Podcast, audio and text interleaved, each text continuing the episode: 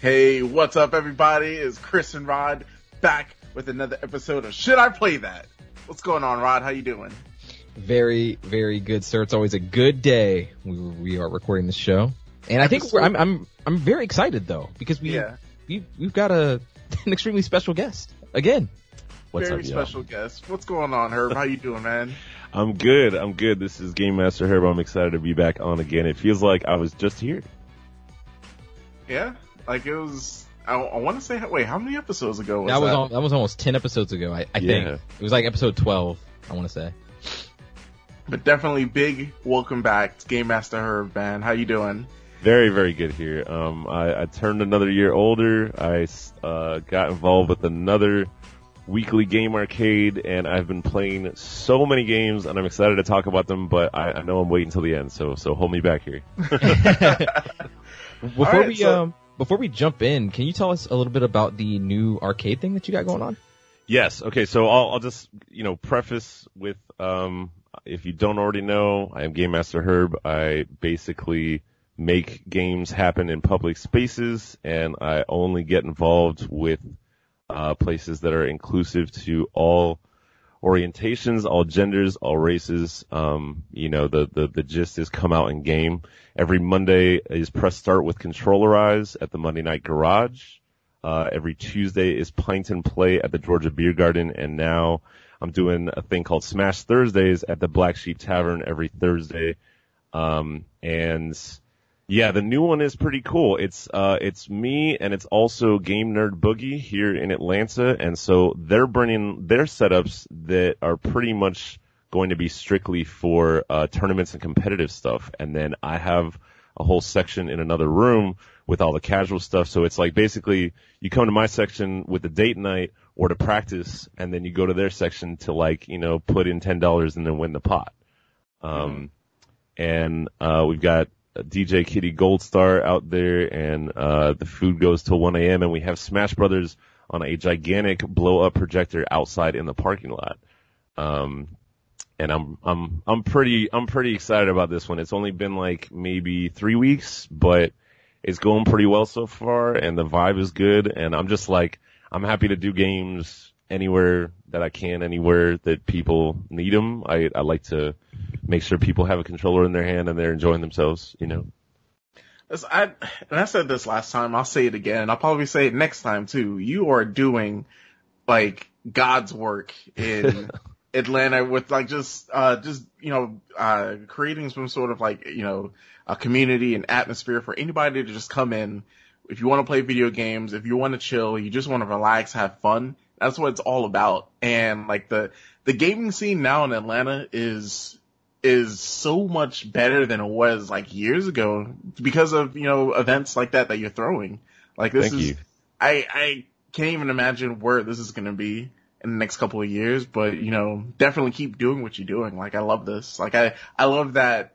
Um, there's events that you could go to if you just want to go out and just chill with, you know, people that you know like video games or people that just want to hang out. Because even people that aren't playing video games that comes to these events, they're still having fun.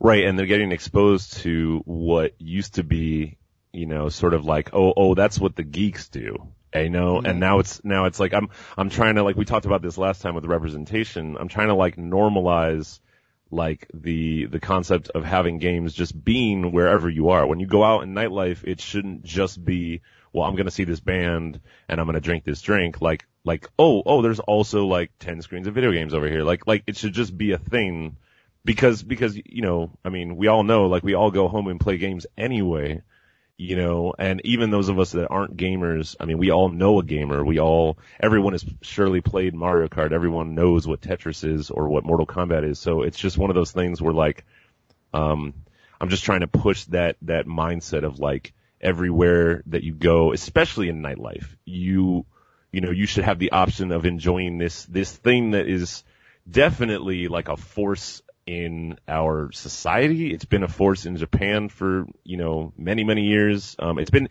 it's been normalized over there for many, many years. It's just a thing that people go do and that's just like normal there. Um, uh, to my understanding anyway, I haven't been, I would love to go. But um, in America, I feel like games have largely been sort of sequestered into like this corner of like only only nerds and geeks do this, you know, or only kids do this, and you know that's just not the case. That's just not the case. When on on Monday, especially, I press start. It's like you see such a range of people from people that are just you know right out the gate 21 to dudes and and their ladies in their 40s coming out and being like, oh, I want to play Altered Beast. I want to play you know, whatever. I want to play Mario Kart. I want to play, you know, you got that new Mortal Kombat, you know, that sort of thing. And it's just, it's just cool that all these people can come together over this one thing. And, and that's not necessarily the focus, but it's there. It's there as an option. And I'm all about options. Yeah. And yeah. that's, and that's, and that's something that I love. I think the last time I, uh, went to press start, um, one of the arcade sticks were open and I was able to play like uh old school like Teenage Mutant Ninja Turtles on it. Yeah. And like that just blew my mind. I was like, man, like these old memories are starting to like come through and everything like that. So, uh, like you said, it's definitely for, you know, people that have played games, people that haven't played games, just come out and have fun and enjoy yourself.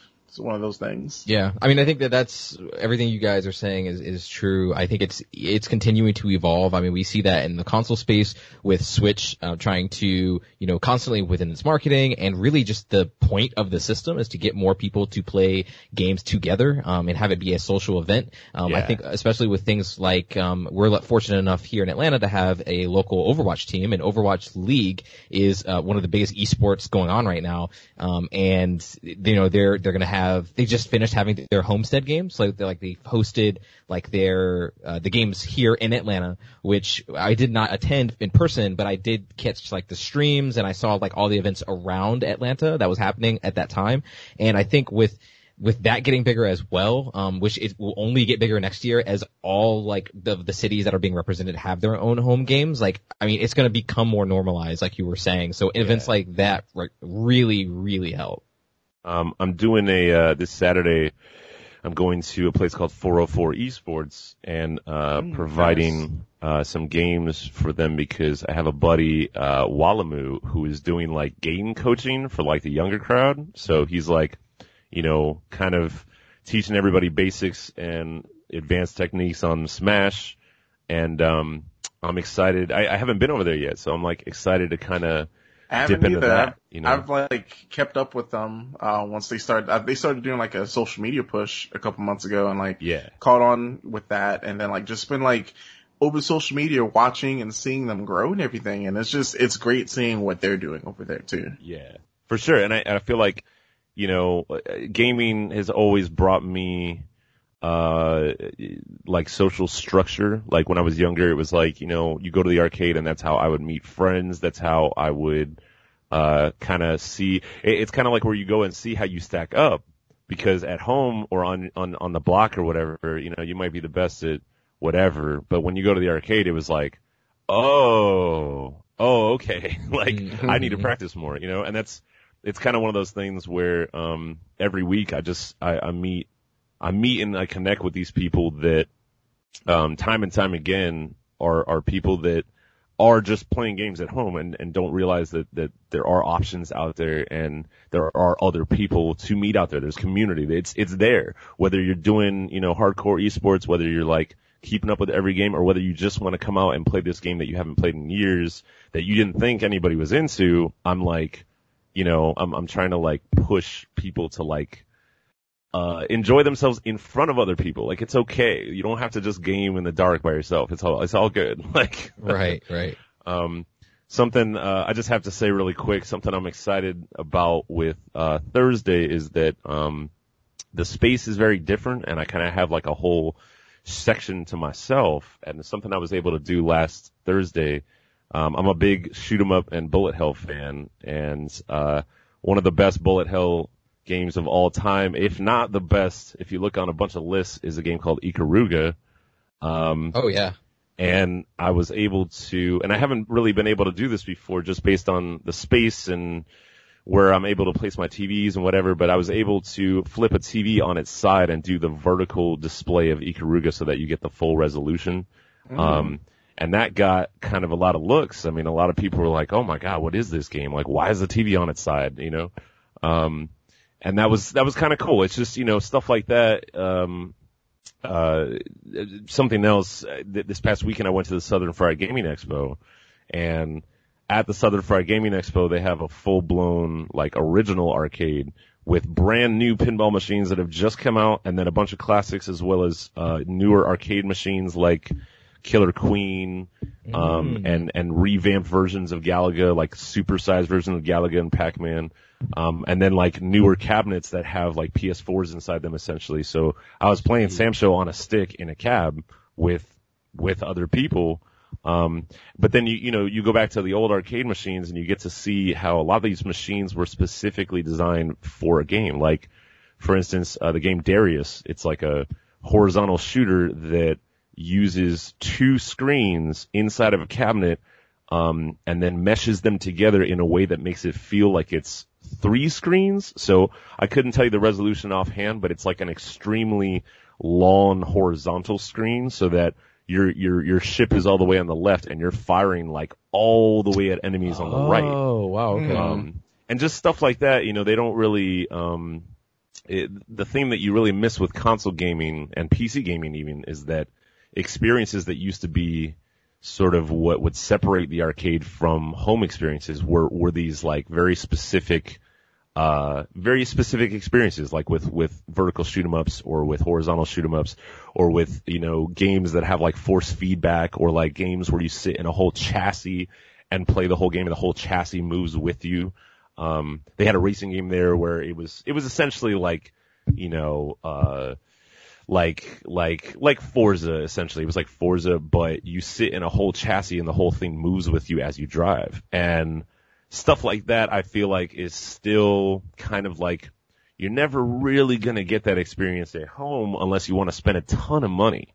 Um, and so I think, I think sort of replicating that in, in whatever way possible is important because that's why, that's why it was so exciting for people to go to the arcades in the 80s and the 90s is because at home, you either didn't have those games available or you just had your controller and your TV. right. And if they're arcade, it was like a full body it's, experience. it's, yeah, it's a tangible thing that you're Yes, doing. Yeah. yes. Right. um, but that was a whole tangent. My bad. No, you're good. You're good. No, it's all good. Yeah. But um before we jump into our what you've been playing, um also want to shout out our, you know, our social media pages. Remember to follow us, you know, on uh, Instagram, Twitter. Um we're bring we're pulling up a YouTube account. So like if you're listening to us right now on YouTube, guess what? It's up. You're listening to us. But if not, uh, it'll be out soon. You'll see a shout out on our social medias, but just do a search for should I play that? The little con- red controller pop up. That's us. Um, and then also email us at should I play that, should I play that at gmail.com. Email us, email us some questions and, uh, we'll possibly read them on air. So with that, we're going to go ahead and jump into our what you've been playing and, um, let's see if this what you've been playing is going to turn out to be most of the episode. It, it will. Spoilers. It will. all right, so um, we're gonna flip the script a little bit this week. Uh, I'm actually gonna go first this time because I just have one game to talk about, and then we're just sort of gonna we're gonna cascade into you know uh, Rod and then Herb jumping into theirs. But uh, this past week, I finally finished Marvel Spider-Man. Oh, you finished it. Okay. Yeah, what a game! Like, um, uh, I don't know if you guys knew or listened to other shows, but I recently picked up uh, Marvel Spider-Man during uh, Sony's Days of Play uh, promotion. So they they were selling it for twenty dollars, but then they sold the deluxe edition for thirty. So that included all the DLCs. So I went ahead and picked that up, and um, I feel like it's a combination of still being on a, a mental high because of uh, Avengers Endgame, but then piggybacking off of Spider-Man Far From Home. So like having those two good, really good movies come out and then playing this sort of like wrapped up everything for me. Like I, like it's, I, I, I can't wait to, you know, see what else they do with this franchise. Um, but the game is good. Like it's, uh, is what you're looking for in a superhero game. Uh, you really do feel like Spider-Man swinging around the city. Uh, the story is really good. It's really compelling. It feels like it's, um, like they really pull from like, uh, like different aspects of like Spider-Man's fandom. So, um, I don't know, Yeah. like it's, they, they throw a lot into the game, like more than I was expecting. Yeah. Uh, Herb, did you get a chance to finish this? Uh, I did not. I have watched uh, my hubby play it uh, quite a bit, and definitely like, definitely have learned to appreciate like, like, like I know enough. Put it that way. Okay. Okay. Because I, I wanted to kind of spoil this game. Um, no, but- please, please, yeah, no worries. Okay, so spoilers for Spider. This game's been out for almost a year at this point. Um, Yeah, so yeah. so just you know, spoilers. If you don't want to hear about Spider-Man for you know the end of Spider-Man, fast forward a couple minutes. Um, okay, gone. All right, cool. So uh, the one of the things that I really liked about this this game is I love the fact that we get to feel not just like Spider-Man, but we get to feel like Peter Parker. Um, we also get to feel like Miles Morales and MJ, um, albeit in maybe less exciting situations, but I think that's kind of the point. You know too. what's funny though is that I think last episode I talked about the MJ and Miles parts. Right. But I feel like towards the end of the game, once they gave you more abilities and it wasn't just trying to sneak around, like you were actually able to take people out, I enjoyed it a little bit more. I think that it plays well. I, I- I don't know if those if those parts ever fully gelled for me, just in terms of like the the, the pacing of it. But I, I say that, but I think that the narrative being about generally like you know what regular people can do alongside Spider-Man, like I think that that really worked for me. Like once once the game completed, the credits were rolling. I was like, ah, okay. Like I like the feeling I got made a lot of sense um, Mhm. as as I was going through it. Um, also, one of the best portrayals of Aunt May in any of these iterations, like any Spider-Man iterations for me. Yeah, I yeah, I'll agree with that. Like Well- it's, I feel like it's a good combination of like all of all of the Aunt Mays. Like I, I got like a really good vibe of um like the animated series Aunt May. Yeah, But then, um, I don't know, like it was just, I feel like they, they, they did their homework. They went and like, uh, found out like what we liked about all these characters and sort of threw it all together in a game. Yeah, yeah. I mean, they really explored that relationship in in a in a very compelling way that you know I feel like I haven't seen in many of the movies. I would say since the Raimi movies at least, um, and I would say it even maybe rivals some of that stuff. Um, and, and that's saying something because Spider-Man 2, the the Raimi Spider-Man 2 is like probably my favorite superhero movie of all time. Um, yeah, it's real good. Oh, so I gotta ask you this. Which Sure. Doc Ock portrayal did you like the most?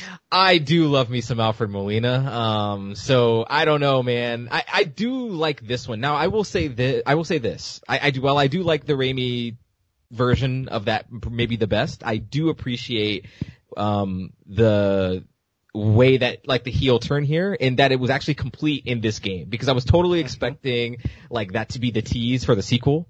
Um, but no, they just full on say, fuck it. No, you're getting Doc Ock like in this Yeah. thing uh, right now. So that was really cool. And to end with the Miles tease, I thought was a stronger thing. Like I think that, I thought that was a really cool thing to do, which makes me wonder, are they going to do the, what, what current Marvel is doing in the comics where Peter and Miles like are simultaneously together or are they going to do what they have always done in the Ultimates universe, which is kill off Peter, you play as Miles now. Um, who knows? I don't know.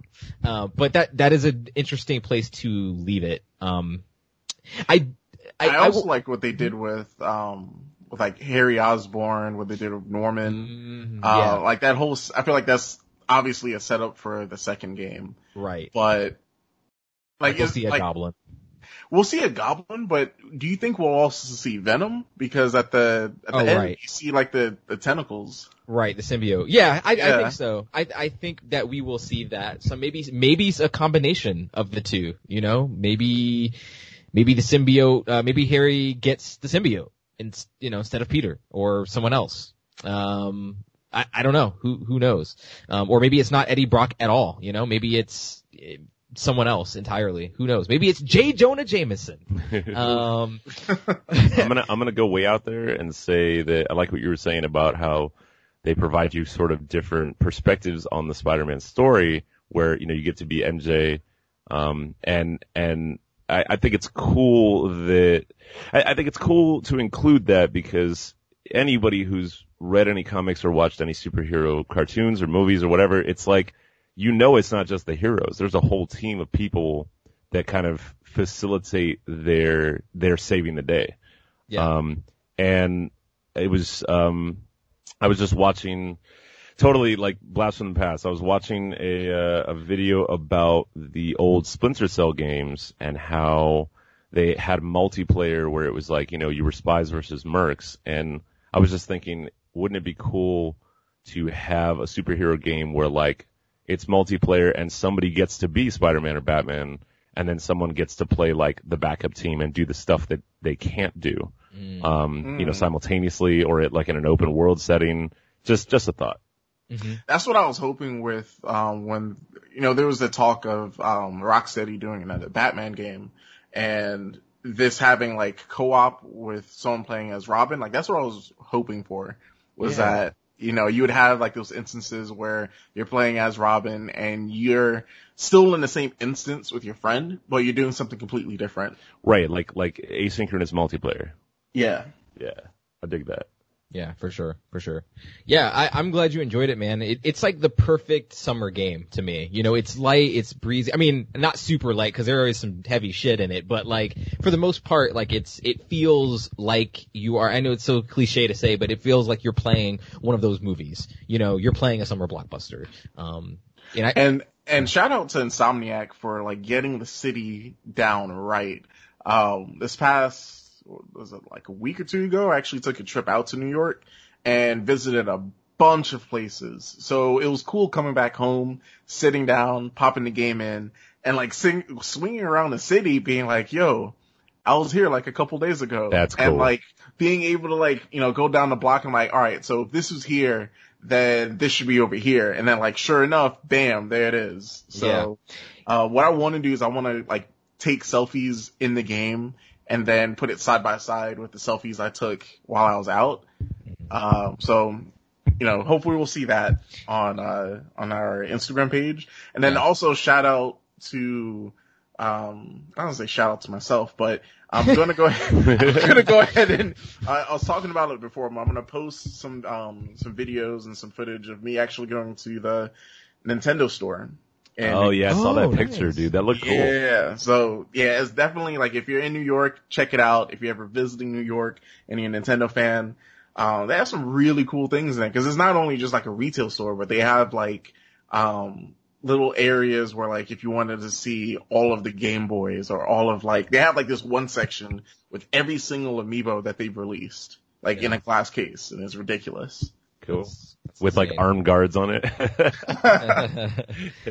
Dude, uh, one thing about the game that I really enjoyed as well, uh, was the fact that like, it's felt like a true solo Spidey adventure. Like it's, it wasn't like, you know, a lot of the other iterations where it's like, they don't reference other superheroes or you just don't see anything, you know, like other superheroes don't exist. It's only Spider-Man. Other superheroes exist in this universe, but like they're just busy doing other shit. And, um, so they're referenced and you see like other things. You see Hell's Kitchen and you see the diner that, uh, or you see the bar that, Dare, that Daredevil goes to. You see Jessica Jones, uh, building. You see, uh, Doctor Avengers Strange's, Tower. yeah, you see Avengers Tower. You see the uh, Doctor Strange uh, house. I know there's a m- more official official name than Doctor Strange's house, but I can't think. Oh, the Sanctorum, I think. Yeah. Um, yeah, so you see a bunch of stuff like that, and they meld. They do such a wonderful job of melding like what you recognize from the movies, but like other like comic stuff. So like for me, I'm familiar with a lot of the comic stuff. So like it was just it was um I was in heaven just seeing all of like the little references that would they would tuck away, and they did such an, an amazing job doing that. Like it was insane. Love Cool. it. Yeah, that's, I don't know, the fan in me still wants to get like a game like Spider-Man, but then actually seeing the other heroes or like, it, instead of it being like a small like reference where they say something about it, like I, I love to actually see the heroes there. Yeah. There was an old Spider game, Spider-Man game I used to play on Genesis where you could call in the Fantastic Four to help you, like as an assist. Um, oh, wow. And yeah, I would love to see that kind of thing implemented now. But you know, it's also like a different landscape now with with rights and rights um, and everything. yeah. Yeah. licenses. It's crazy, but I mean, you know, Fantastic Four has been kind of like in the on the back burner for a minute, so we'll see we'll see what happens with that. Yeah, yeah. Well, something tells me that maybe this weekend at Comic Con, Kevin Feige might have something to say about that. Right? Hopefully. Yeah. Yeah, but to wrap up the section, um, like I said, I did buy the DLCs. The DLCs, I mean, they're, I don't feel yet like it's, you know, like a justifiable purchase. Like, yeah, it's like extra content of like what happens after the main story. But, um, I don't know, like I'm, I'm, I'm content playing through the DLC. There's, I think, three of them. And I'm on the last one right now. Um, I don't know. Like it's, it's, is there, but it's not really like needed to get like the full effect of the game. Yeah, I did not get a chance to play the DLC, so uh, because and then I had heard that they weren't super substantial, so I kind of I just forgot about them. Um, so are they worth going back for or not really? Not really. Okay, that's what I've heard. Well, before you know it, that'll be uh even cheaper, and I'm kind of like. I gotta say, I'm kind of like pleased to hear that in a way because I feel like DLC in many instances has become a thing that uh, they will they will call DLC, but is kind of like completing an incomplete game. So to hear that the game itself is is meaty and very very like full, and then the DLC is just kind of like extras. To me, that's how it should be. You know, Right. That's maybe really not good for that point. price, but like that's how it. You know, it, it shouldn't be like you need the DLC to have the full experience. Exactly. Yeah. Yeah, they sort of tease out like the Black Cat storyline, so you get more of that in the DLC. Um, and I was kind of unsure how I felt about that. Um, where like there's a, there's a side mission where, uh, Black Cat is leaving you a bunch of clues basically, and she's like leaving you voice recordings of like what she's up to, and Peter the whole time is just kind of like, um, I should probably try to catch you, I don't really know what's going on. Um, and that, that, side mission actually concludes with you not really catching her, but like you kind of have sort of mostly pieced together like what she's up to. And the first DLC, sure enough, actually has her in it. So you kind of, Well, yeah, the up. DLCs are, it's pretty much like tying together a lot of loose ends. So the, but like all those loose ends come together. So it's the Black Cat thing, and then there's also that story thread with Hammerhead that Right. ties together, and that's the second episode. But then there's also a story thread with, um, with the captain of the police, and she sort of goes off the rails, and then the last, uh, like chapter of the DLC is with Sable coming back. So, um, and like it, it it's adding like so like what Herb said, it's adding extra to what's already a really good game. And like if you've played the main game or you're planning on playing the main game, like you're good with just doing that. But if you want a little bit extra, you know, you want some dessert, that's what the DLC is there for. Yeah, Yeah. that's that's what the D and DLC should be standing for. You know what I mean? Like, for sure. But yeah, that's Marvel Spider-Man. Definitely, you should, uh, you should definitely play that. That's the rating. Nice. cool. All right, so Rod, what you got this week, man? What you been playing? All right. So as I continue my journey through Judgment, which I'm still really enjoying, I think I'll probably pick that apart maybe in more in depth next week because I, because I might actually be able to finish that thing uh, by the time next week rolls around. I'm hoping anyway. Um, in between that, I picked up a game that I've been really looking forward to for a while, uh, called Sea of Solitude. And this is, excuse me, this is the second EA original, which is their indie label. Um, the, I want to say EA is giving funding or, or providing funding and marketing for indie games. They're handpicking uh, concepts that they really like, or I guess that have been pitched to them. Um, these are, I want to say, I want to say that these are games that have already, that are already in the process of in, of being in development. Um, and they're pitched these games and they decide to pick up the mantle and help them provide them with resources, um, monetarily and again with marketing. Um, and this the first one was Unravel, I want to say, and to the second one.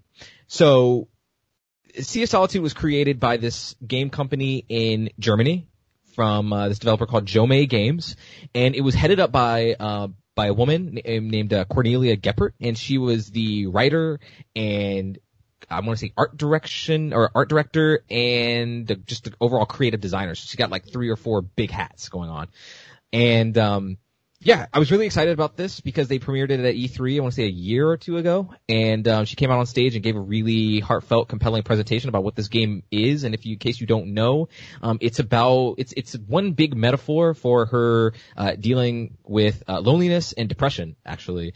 And uh, you play this girl named Kay, and you wake up on this boat in the middle of the sea. Um, and you are completely covered in just darkness. Like you look like a monster basically. And you have like glowing red eyes. Um, you don't know why you're a monster at all. Um, you just kind of wake up at this boat and look like this and you're just like, what the hell is going on? Um, and the first thing you do, you start sailing towards, uh, a city that is mostly submerged. Um, and the game itself is based in a Berlin city. Um, and so everyone kind of has like a, they have a pretty thick Ameri- uh, a pretty thick German accent. Um, it, it's all, it's fully voiced and everything. Um, but, uh, yeah, you start running into larger than life creatures. I would say Shadow of the Colossus-esque. Um, some of them are. Um, and a lot of them are, are terrifying, very scary, um, but beautifully designed, I would say. Like the first one gave me chills, just like, just running into them for the first time because they are very imposing and, and very loud and, uh, and, and, and scary looking. And so the whole game, I finished it in one sitting. It's about three hours, um, long and it's about 20 bucks. And going through it, I love the narrative direction of this game. Um, there's we're starting to see more and more games tackle serious topics uh, of mental health and things like that, which I believe is always important. Um, it's always important to educate more people about something like this. Um, and I think it is handled beautifully. I think that's where this game shines. Is uh, the music is spectacular, um, and the the story that it uh, that it weaves is is very good, and also because it, it feels so real because it, it's it's based on true experiences that um, that Cornelia Geppert actually had. Um, so, and I don't want to really spoil a lot of them for you. This game just came out like last week. Um, but for example, you know, you sort of, uh, the, the first monster that you run into tells you basically, literally the first words out of its mouth, uh, are that, uh, you are a worthless piece of shit and, um, mm. you have no idea, uh, you, you have no business, you know, basically living, uh, essentially. Um, and, you know, the character, the player character is very confused and like, you know, oh, I have friends and family and I'm not alone and, but this monster is like con- kind of beating you down continuously. So it's is not it, like.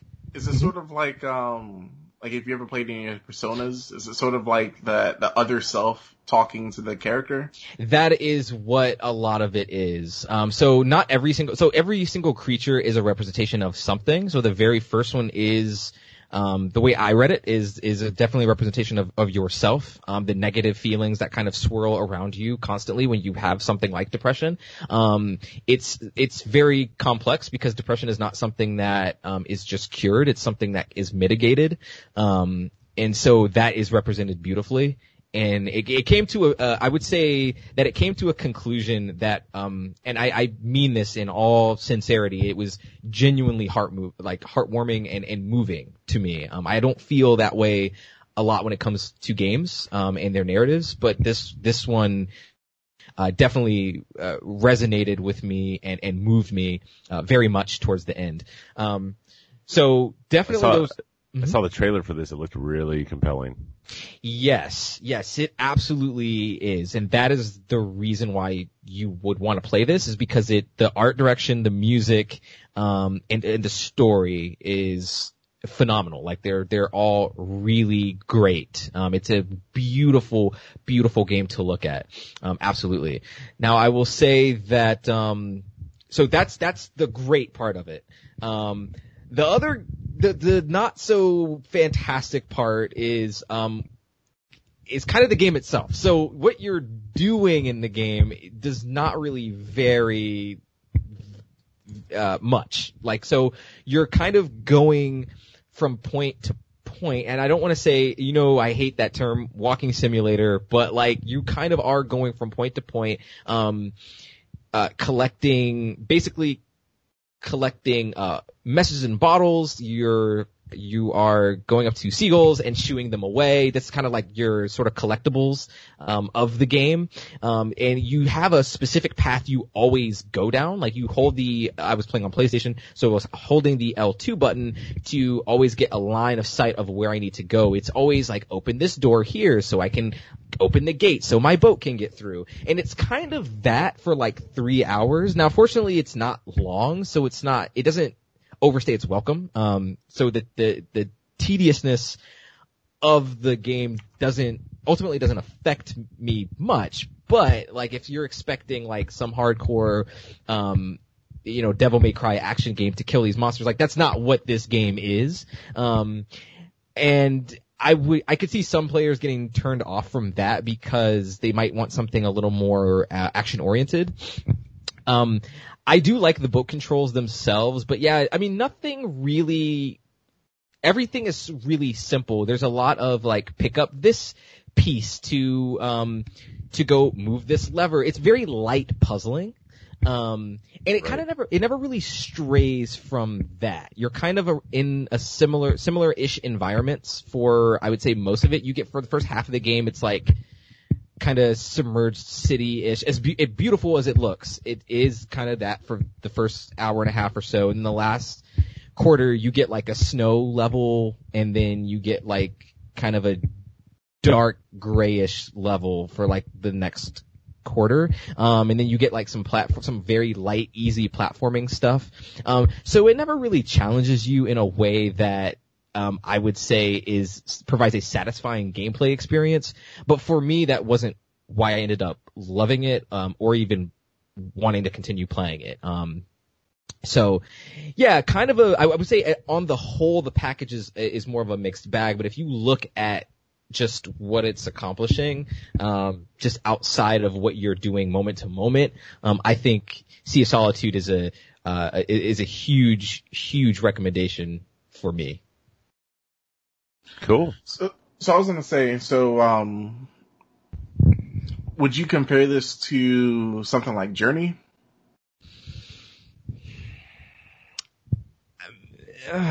That is a good comparison, and and the reason why I hes- I even hesitate for that is because um, so with Journey, I always felt like I was doing something. The visuals were very, very good, um, throughout. That was also something that kind of kept me going. But I also felt like it wasn't, like hour one didn't feel like hour three to me. Like yes, you were clicking ahead on the, on the thumbstick, um, and kind of just moving through loc- locales. Um, but here, I feel like a lot of the tasks are more rote than in Journey. I mean, you are like kind of collecting things every now, like every now and then in Journey. Um, but I don't know. It might be similar-ish, but I didn't really get that same vibe from Journey. Um, Journey was also shorter. I would say that was a shorter game. You could complete that game in, um, maybe like an hour if you're really fast. Um, I don't think you could really do that here unless you, maybe you skipped all the scenes. Um, right, but Journey is also about going through it multiple times. Exactly. That Yeah. too. That, that too. And there isn't, there's not much in Sea of Solitude that constitutes multiple playthroughs, um, if anything, and it's just one, there's no multiple endings, there's no nothing, there's nothing like that. Um, it is, that, that's a really great point, um, as well. I think that the, the, the brilliant thing about Journey is that the narrative of it, it, it is built into the story of why you would play this again. Yeah, yeah. Um, and it makes sense, it makes narrative sense. So, yeah, it's Journey's almost like an arcadey walking simulator, if that makes sense, because you're supposed to like, you know, like you're supposed to just continue to keep doing it, not necessarily to get a higher score, but also to get all the pieces of the scarf, but also even deeper than that to kind of like, I, I feel like you're encouraged to play it more so that you understand it more. Yeah, so you Yeah. understand it more so you can help other people Yeah, so, yeah. So that is that's so yeah, it is different. It's similar in some ways, Chris. Like to to answer your question, um, but you know, it's it's it's similar in the simplicity of what you're doing, but I think the mechanics of it, just on just on the bones of it, I think is different than Journey. No, it's a uh, what sort of triggered my mind when he said that. It's similar to I think me and you talked about um, watching Get Out and like watching Get Out and being like, all right, when I watch this multiple times, I'm catching different things. But Right. then when uh, Us came out, you pretty much got the gist of what he was going for in that one playthrough. Right.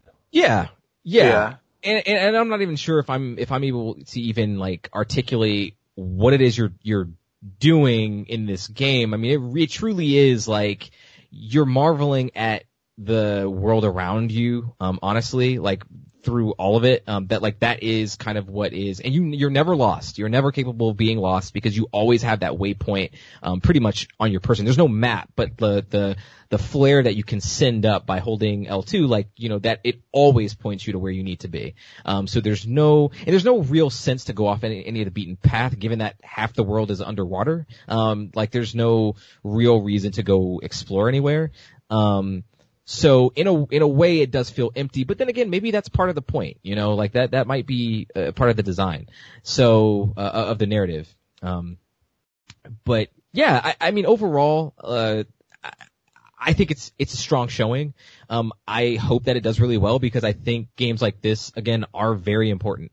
Um, and I want to see more titles like that. And I couldn't be happier that that I I put my money towards it. Honestly, so yeah.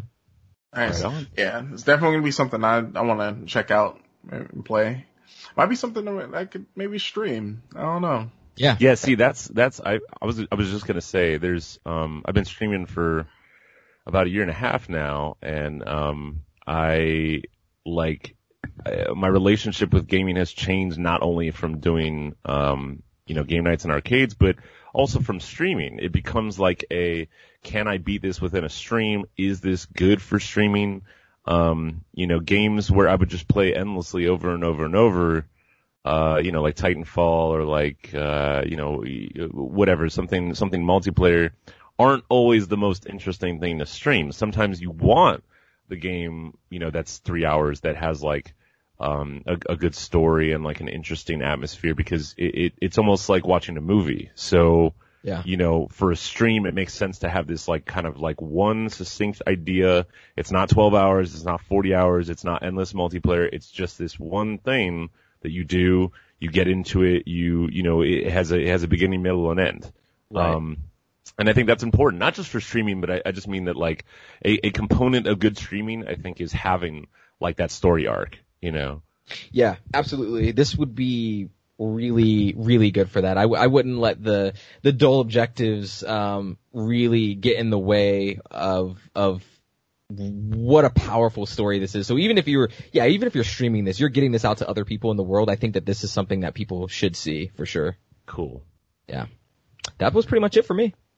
All right, so Herb, man, what I have what you list. been playing? uh, so, um, all right. So I, I I'm going to talk about some some games I've been playing. Um, nearly, I mean, yeah, all of them are indie games, and then I'm going to talk about a whole bunch of roguelike games, which I think deserves its own little section.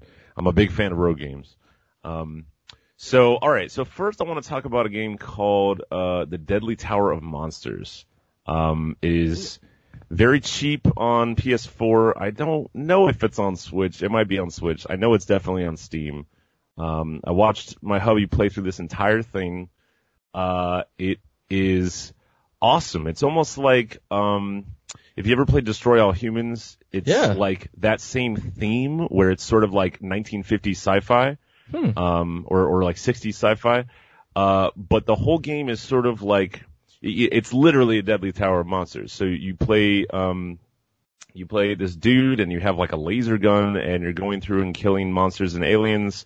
And as you go up in the tower, the game doesn't really, um, it's not like stage one, stage two. It's like you're literally going up in a tower and it's all one world. So, and, and the whole game is kind of seen from a top down perspective.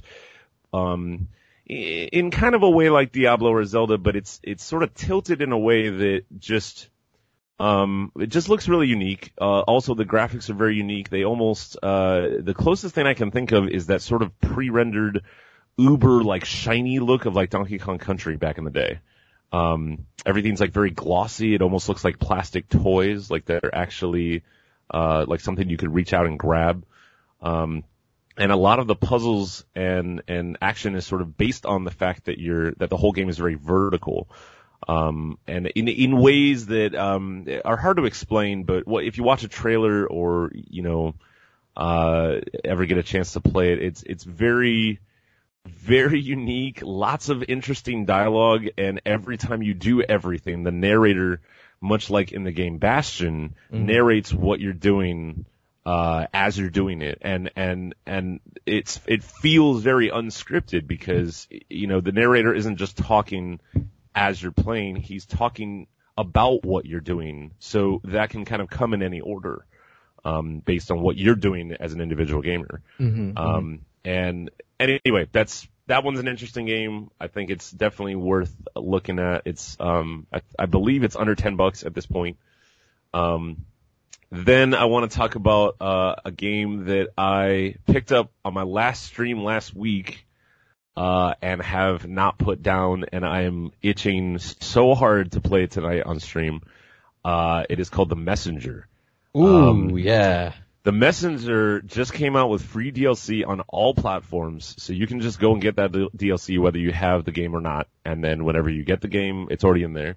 Uh, the Messenger is almost like if Shinobi and Ninja Gaiden had a baby with the Metroidvania, uh, the Metroidvania sort of, uh, concept. Um, Mhm. you start the game playing what looks like straight up 8-bit Ninja Gaiden, Mhm. but then uh spoilers because it's already been out for a while um it it transforms like on the fly into a 16-bit game that is much more open world like like Metroidvania like you know Symphony of the Night that sort of thing um and the, there's parts in it where you're you're literally traveling back within the dimensions of 8 and 16 bit like like at the same time like like within the same puzzle um, in the same way that uh, if you ever played Guacamelee, there's like a whole there's a whole thing in Guacamelee where you're going be- between the living world and the dead world, like on the fly, like within seconds of each other to complete puzzles, and that's how the messenger does it, where it's like you're you're going between 8-bit graphics, music, and presentation to 16-bit graphics, music, and presentation, like almost within the same five second period in order to get stuff done or, or defeat enemies. It's really, really unique. Uh, and something I really enjoy about it is that it's an action game, sure. There's, there's, you know, light combos to learn. There's a lot of pickups and status upgrades, but every time you go to get an upgrade, you're going to this store to visit this guy. And the dialogue that you have with this shopkeeper is so like, good. yeah, it's it's super self-aware. It's fourth wall breaking. Uh, it, it's a lot of social commentary on gaming and uh, a lot of really like irreverent, funny shit. And every time you have the option to ask him to tell you a story, Mhm. and he has like dozens of stories. Like every time I go, it's another story. And based on how uh, how well you play and when you die or when you find your first hidden artifact, he his shop will appear in different places. So, you know, kind of in almost like a like a like a self automatic learning curve. If you do really well, you might not see as many shops, or if you die a lot, you might see more shops, and therefore get more stories from him, and therefore get upgrades sooner or later, just depending on how you play it, which I find very interesting. You haven't finished this game yet, right? I have not, and I'm Oh. looking forward to the DLC. Boy, yeah, man. This this game is the end of this game is insane in terms of like the narrative. Um, yeah. Oh man, yeah. I can't wait for you to finish that thing. Okay, cool. Yeah, the messenger. I'm I'm I'm thoroughly thoroughly uh impressed with this, and it and it scratches that itch of like, you know, like where the fuck have Ninja Gaiden and Shib- Shinobi been? Because I don't know where they've been. um, but it but it scratches that itch, and uh right now. It's 20 bucks on the Switch and it's 13 on sale on the PS4 and the DLC is free. Um, Love it. Okay, I also want to talk about a game called Slain. Uh, it's S-L-A-I-N. Um, it is Slain Back from Hell. Uh, I don't know if there was a first one, but this is the one that I played. Um, it is in the Digerati bundle on PS4, which I think is about 15, 20 bucks, and it comes with three other games, or you can buy it on its own for about four bucks on the Switch. Um, it is a beautifully pixel drawn game that looks like something from, um, almost like the Saturn or PS1 era. Yeah. Um, and is kind of almost like, I mean, it feels like Castlevania, right? But I would put it closer to, it's, it's a 2D Dark Souls. It's, it's, oh, that's uh, all you had to say. yeah, t- uh, tough enemies, uh, lots of dodging out of the way, uh, you, you get different weapons, you power up your magic, but, but your arsenal is essentially very limited on purpose because it's all about learning the timing and the weight of the mechanics and the gravity of like everything you do. Mm. Um, the bosses are huge and monstrous and disgusting and everything's like heavy metal themed and bloody as fuck. Like everything's like way over the top. Uh, the soundtrack is good if you're into metal. The graphics are just like awesome. It's, it's almost like the kind of games that I would dream about as a kid playing Super Nintendo and Genesis. Like at, like the games that I would dream about future games becoming. Like the pixel art is that good. Um, it kind of makes me wish that a game like Bloodstain would have retained that pixel art as as opposed to going to 2.5D. But I think that also appeals in a different way. So you know, no no diss on that. Um, but anyway, yeah, Slain Slain is awesome. It's very tough. It's not the longest game in the world, but it's one of those things where um, I think if you have an itch for Dark Souls, but we were talking about uh, Rod, we were talking about, you know, g- committing to these long games. Right. Um, if you just want like a slice of Dark Souls and you appreciate pixel art, but you don't want to play a game that's going to take you 60 hours where you die a hundred times, you're going to die in this game, but I mean, you might die like 10 times before you get the boss instead of 50 times, you Mhm. know? Mm-hmm. Um, and the messenger seems to be that way as well. Like you might die, you know, a handful of times before you actually get what the pattern is, but it's not, it's not tedious, you know?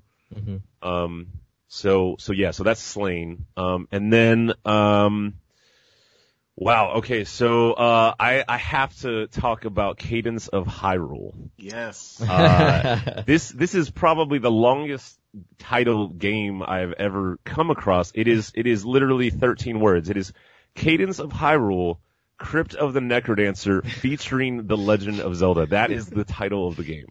Um, you could just call it Cadence of Hyrule or Crypt of the Zelda Dancer. That's what I call it. I Um, like it. it's it's awesome. It's a uh, it, for for anyone who hasn't played Crypt of the Necrodancer, it's a roguelike game where you go through dungeons on a on a disco floor grid where everything goes to the beat of the music. So you don't have to go to the beat, but if you go to the beat, your weapon and attacks get stronger, and you just feel like a badass. You're like going to this really good uh, remix of Zelda songs. They and I'm, I'm they pull So out all the stops of the Zelda music too. They, they- I'm, I'm hearing tracks from Wind Waker, from Link's Awakening, from Minish Cap, from Oracle of Seasons, from Majora's Mask. Like they they pull out all the Zelda tracks, and every time you play, the world is set up completely randomly. So you know you're supposed to get the four instruments and go defeat the bad guy. You get to play as Zelda or Link. Uh, which is kind of cool because you never really get to play Zelda unless you're playing Smash Brothers. Um, and uh, I've I've somebody bought it for me for my birthday, and I I thought that it was just going to be Crypt of the Necrodancer with a Zelda skin on it, but it is in fact an entire Zelda game that just happens to go to a beat in the style of Crypt of the Necrodancer. That's so cool. I need to Um, play this game, man. Yeah, really, really cool stuff. Uh, it, it feels fresh every time you play it.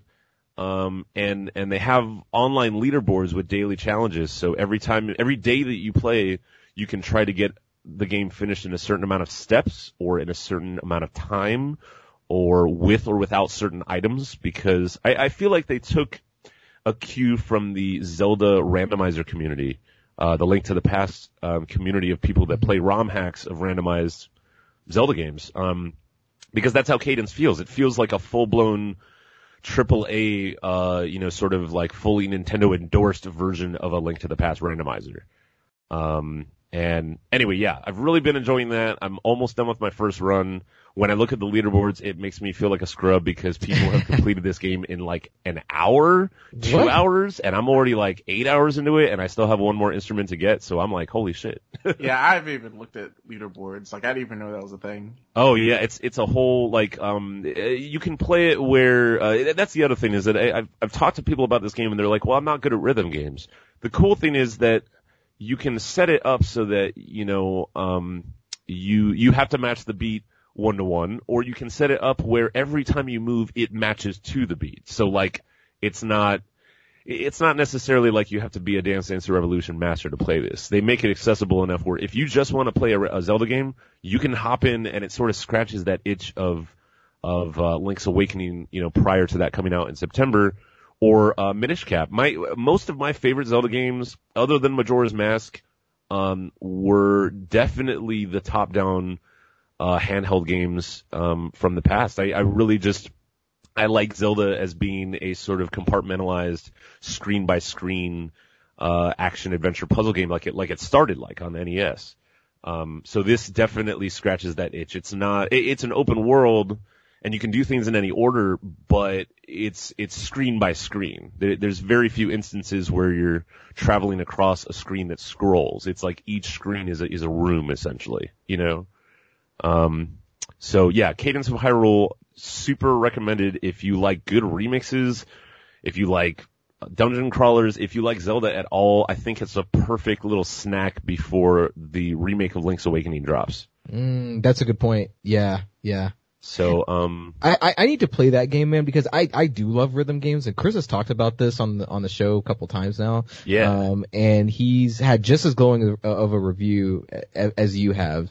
Um, and you know, I'm I'm a pretty casual Zelda fan, but I love love rhythm games. Yeah. And this this seems like a really cool melding um of, of those things. And and you really went into depth on the leaderboard thing. I, I didn't know that like it was that deep, honestly. Yeah, there's there's like I, I think there's three different forms of leaderboard. There's one that's by time, there's one that's by number of steps, and then there's a daily challenge where it's like, hey, try to try to beat this dungeon or beat this enemy within this many steps or within this amount of time, Yeah. or with this particular loadout, you know, which is kind of cool. That is very cool. Um, and you and you get, I mean, you have a full menu just like you do in a Zelda game. You get all the same items, you know, the boomerang, the hook shot, all that stuff. Um, and the cool thing is, it, it almost feels like a very streamlined Zelda because you, you know you you get all these items, you go through this open world, but much like Crypt of the Necrodancer and many other rogue games from the past, you just you just press towards an enemy to hit them. You don't have to worry about individual inputs for everything. It's very um I want to say it's almost casual, but but I mean it's definitely difficult. You, you're gonna die a lot, but the way that it's presented is like you they, they trim all the fat. You don't have to worry about every single component Right. of what makes a Zelda a complicated game. They just Mhm. make it, you know, where you just press it and it just does it. Like Right. you know, and you, all you have to really worry about is the beat and obviously the order in which you do things and you know your health and things like that. But um, but they take the the it's something I hear a lot at the arcades from gamers um, who are either new to gaming or not really big on gaming is that you know, especially a lot of older gamers, they always say the, the you know the age old the age old quote of "there's too many buttons." and Cadence is almost like if you want to play Zelda, but you don't want to fuck with all the gameplay mechanics, you just want to play, you just want to get the Zelda experience without having to like, you know, I don't know, uh, without having it be a hardcore experience. I think Cadence is perfect. Sweet. Okay. So yeah, so there's that. And then, uh, uh, okay, so for multiplayer games, there's a really cool, uh, puzzle game called Inversus. Um, Inver- I feel like I've heard of this. it's like, uh, I'm trying to think of a good, I don't know, it's almost like a mix of the DS game, uh, Polarium. Uh, oh yes. Okay. but- I've not I've not played this, but I've seen it. yeah, but like mixed with like a shooter kind of. You, Okay. Basically, you play a square. It's four player. Everybody picks a square. Uh-huh. Um, and you have like a little circle inside the square which represents how many bullets you can shoot. When you shoot, you are essentially revealing and uncovering the path with which you can walk. So like, if you're a black square, you can only walk on white. And if you're a white square, you can only walk on black, and the only, only way to make more of the floor for you to walk on, and therefore to kill your enemies, is to shoot out and shoot at the floor because when you shoot, it makes more of the floor in the color that you can step on. Okay. So essentially, you and your enemies can never actually be on the same space. You can just be next to the spaces, Mhm. and your, you know, your whole goal is to either survive or to completely take over all the spaces. It's like a two dollar quick game, but it's one of those things where if you have four friends and you have like a night and a couple beers, like this, this game could take you the entire night. Like Right. it's, it's a whole, it's a whole thing.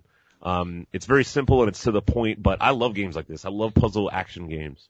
So, um, so yeah. So is this a um? Wait, is, is this a like not a co-op experience? Like you're playing against your friends, right? Um, I, I all I've seen, you know, you know what? Let me, uh, well, he's sitting right there, but because Pete Pete showed it to me, my my hubby, and Uh-huh. uh, I I believe it's generally a counter operative experience, but I'm pretty sure you can play on teams as well. Okay. It, Um, it, it, it- can you do um? Is it possible to even play this solo? Oh yeah, okay, no. So he said right now it's versus the computer or it's versus uh, uh other other players. Oh, okay. Oh, okay. Got it. Got it. Um, and you can also play online, uh, and of course, couch co-op. But yeah, it's just one of those things where I feel like games like that have sort of been relegated to either mobile experiences or like sort of seen as like, I, I- feel like, I- you know, I was, I was, uh, I was talking to a friend recently and I was mentioning some indie games and he sort of like brushed it off as if indie games are any less valuable than AAA games. And I'm like, Right. I'm like, whoa, whoa, whoa. You know, a lot of these indie games are the concepts that were AAA games, you know, maybe 20 years ago. Yeah. Yeah, that, like, that's what AAA games were. And I don't think that it's any, any less compelling or interesting or for that matter, fun. Right. Um, and that's really, I mean, to me, that's really like, is a game fun? Like, like, you know, this podcast is, should I play this? And that's how I measure if I should play something. Is it Right. fun? I don't really care how long it lasts. I don't really care what the graphics look like. Is it fun or am I going to be bored? Is it derivative?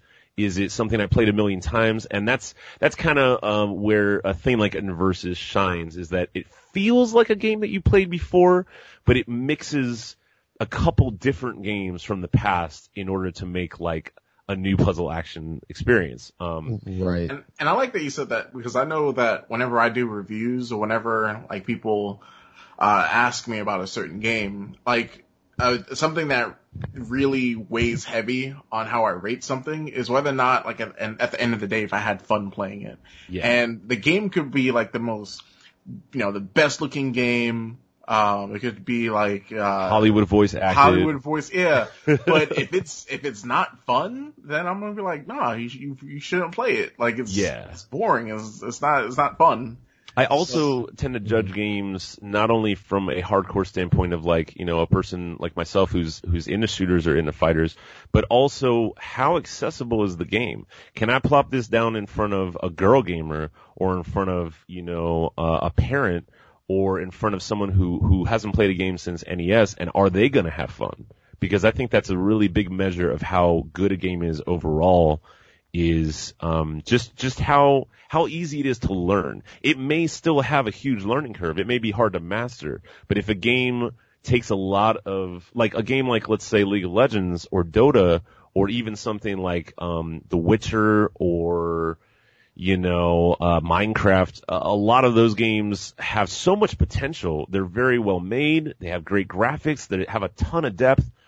But if you sit it down in front of someone who is not like a dude who is a gamer, like on a, on a stereotypical level, I mean, a lot of people are just gonna like not be into it because it's too much to process. It's too, it's too complicated. It's too much to get into. There's, there's too much to learn.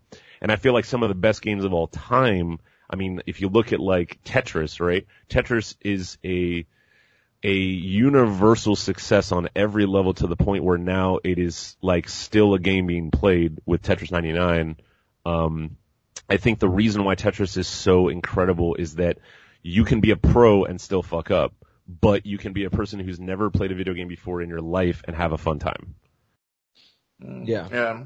Um, Like, I, yeah, I would, I would use my dad as a measure for that. He does Yes. not, like, he, he's not a super gamer person, but I would, I would definitely use him for that. Cool.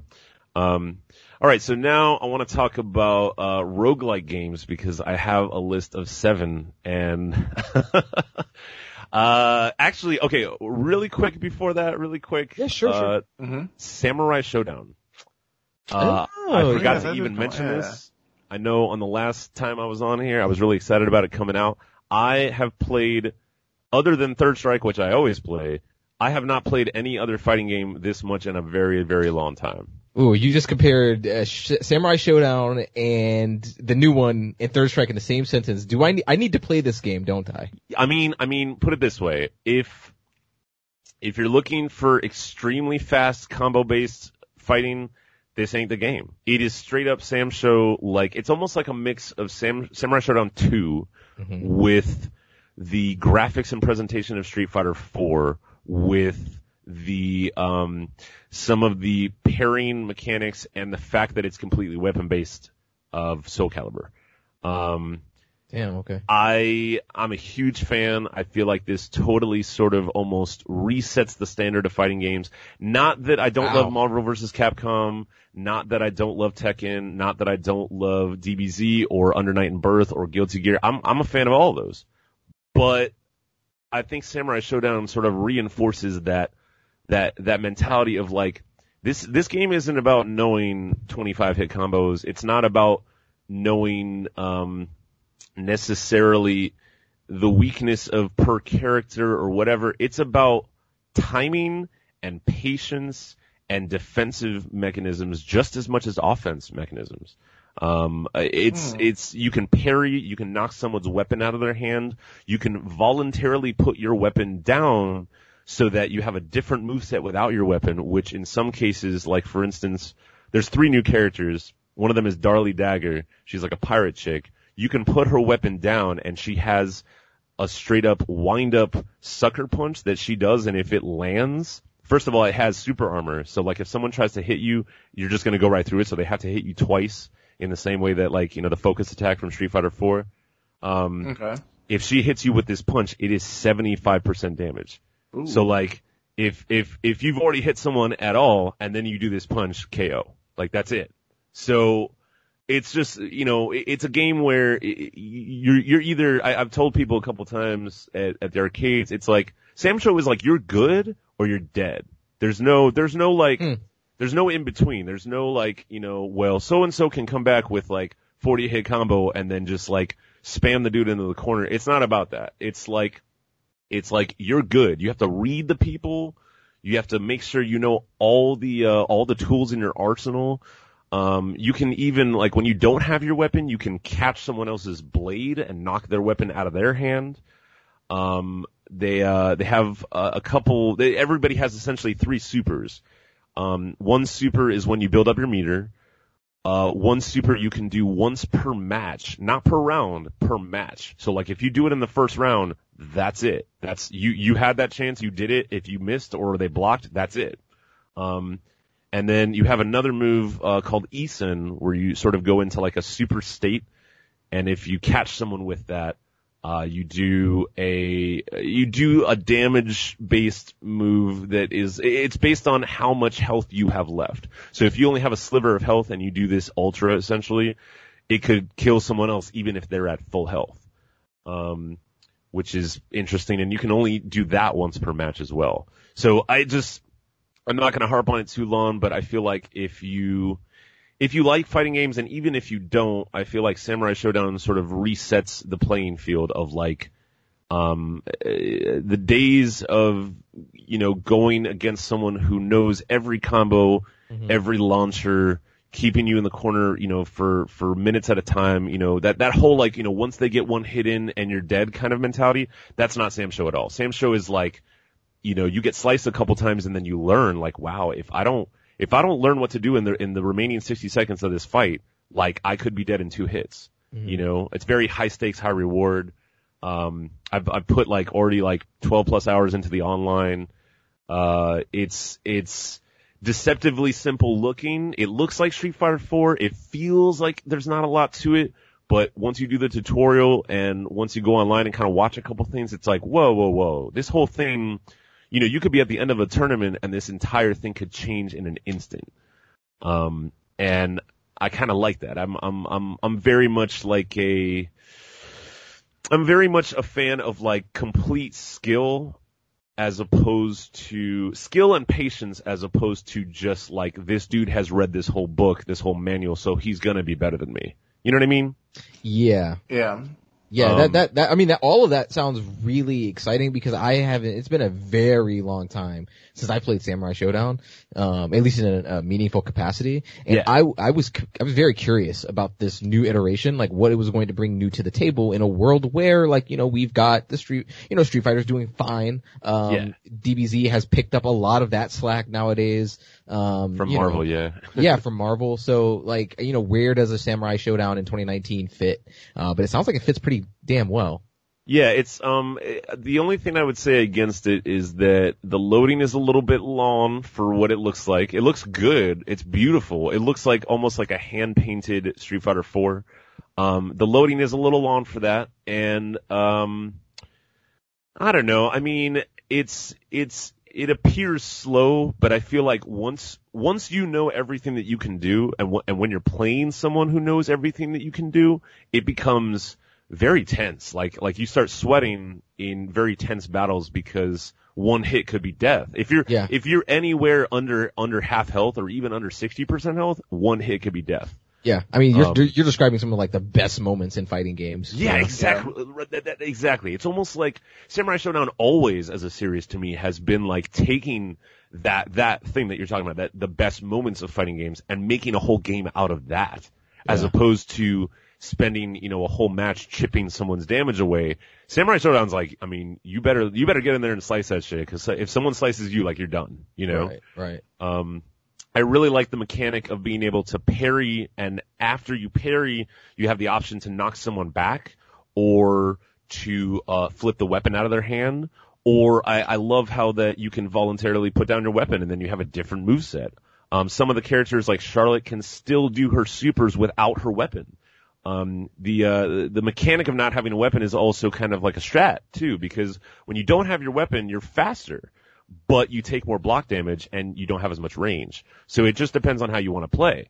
Um, a big part of the strategy also is to knock someone's weapon out of their hand and then go like jump past them and move the screen over so that they cannot actually go get it again.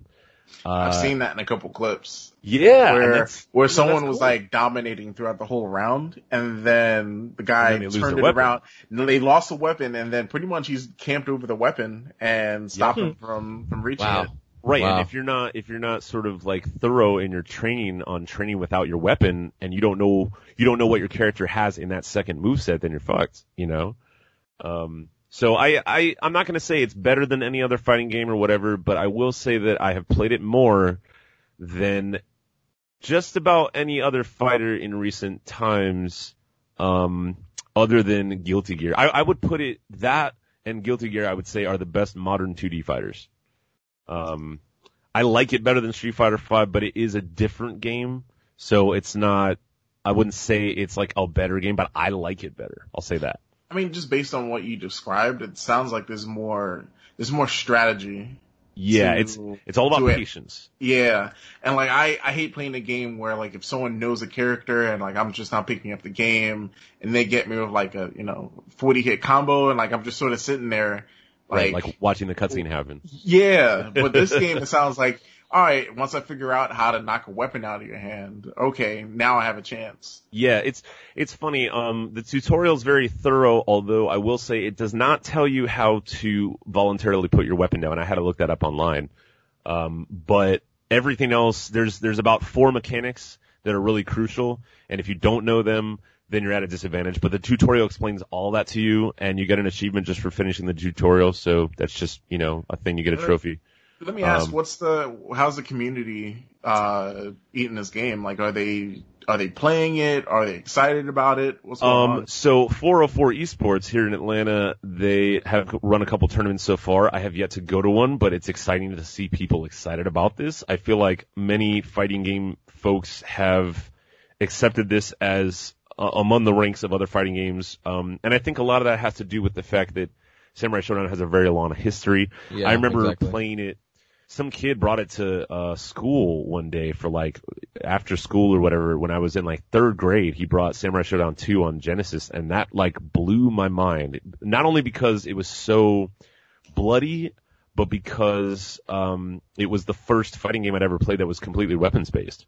Um, and it's just you know it's just different. It's got like a it's got a very ancient uh, rural Japan kind of vibe. Yeah. Um, all the characters are are very old archetypes, like things that um, like you know Hattori Hanzo is is like a long running character in it.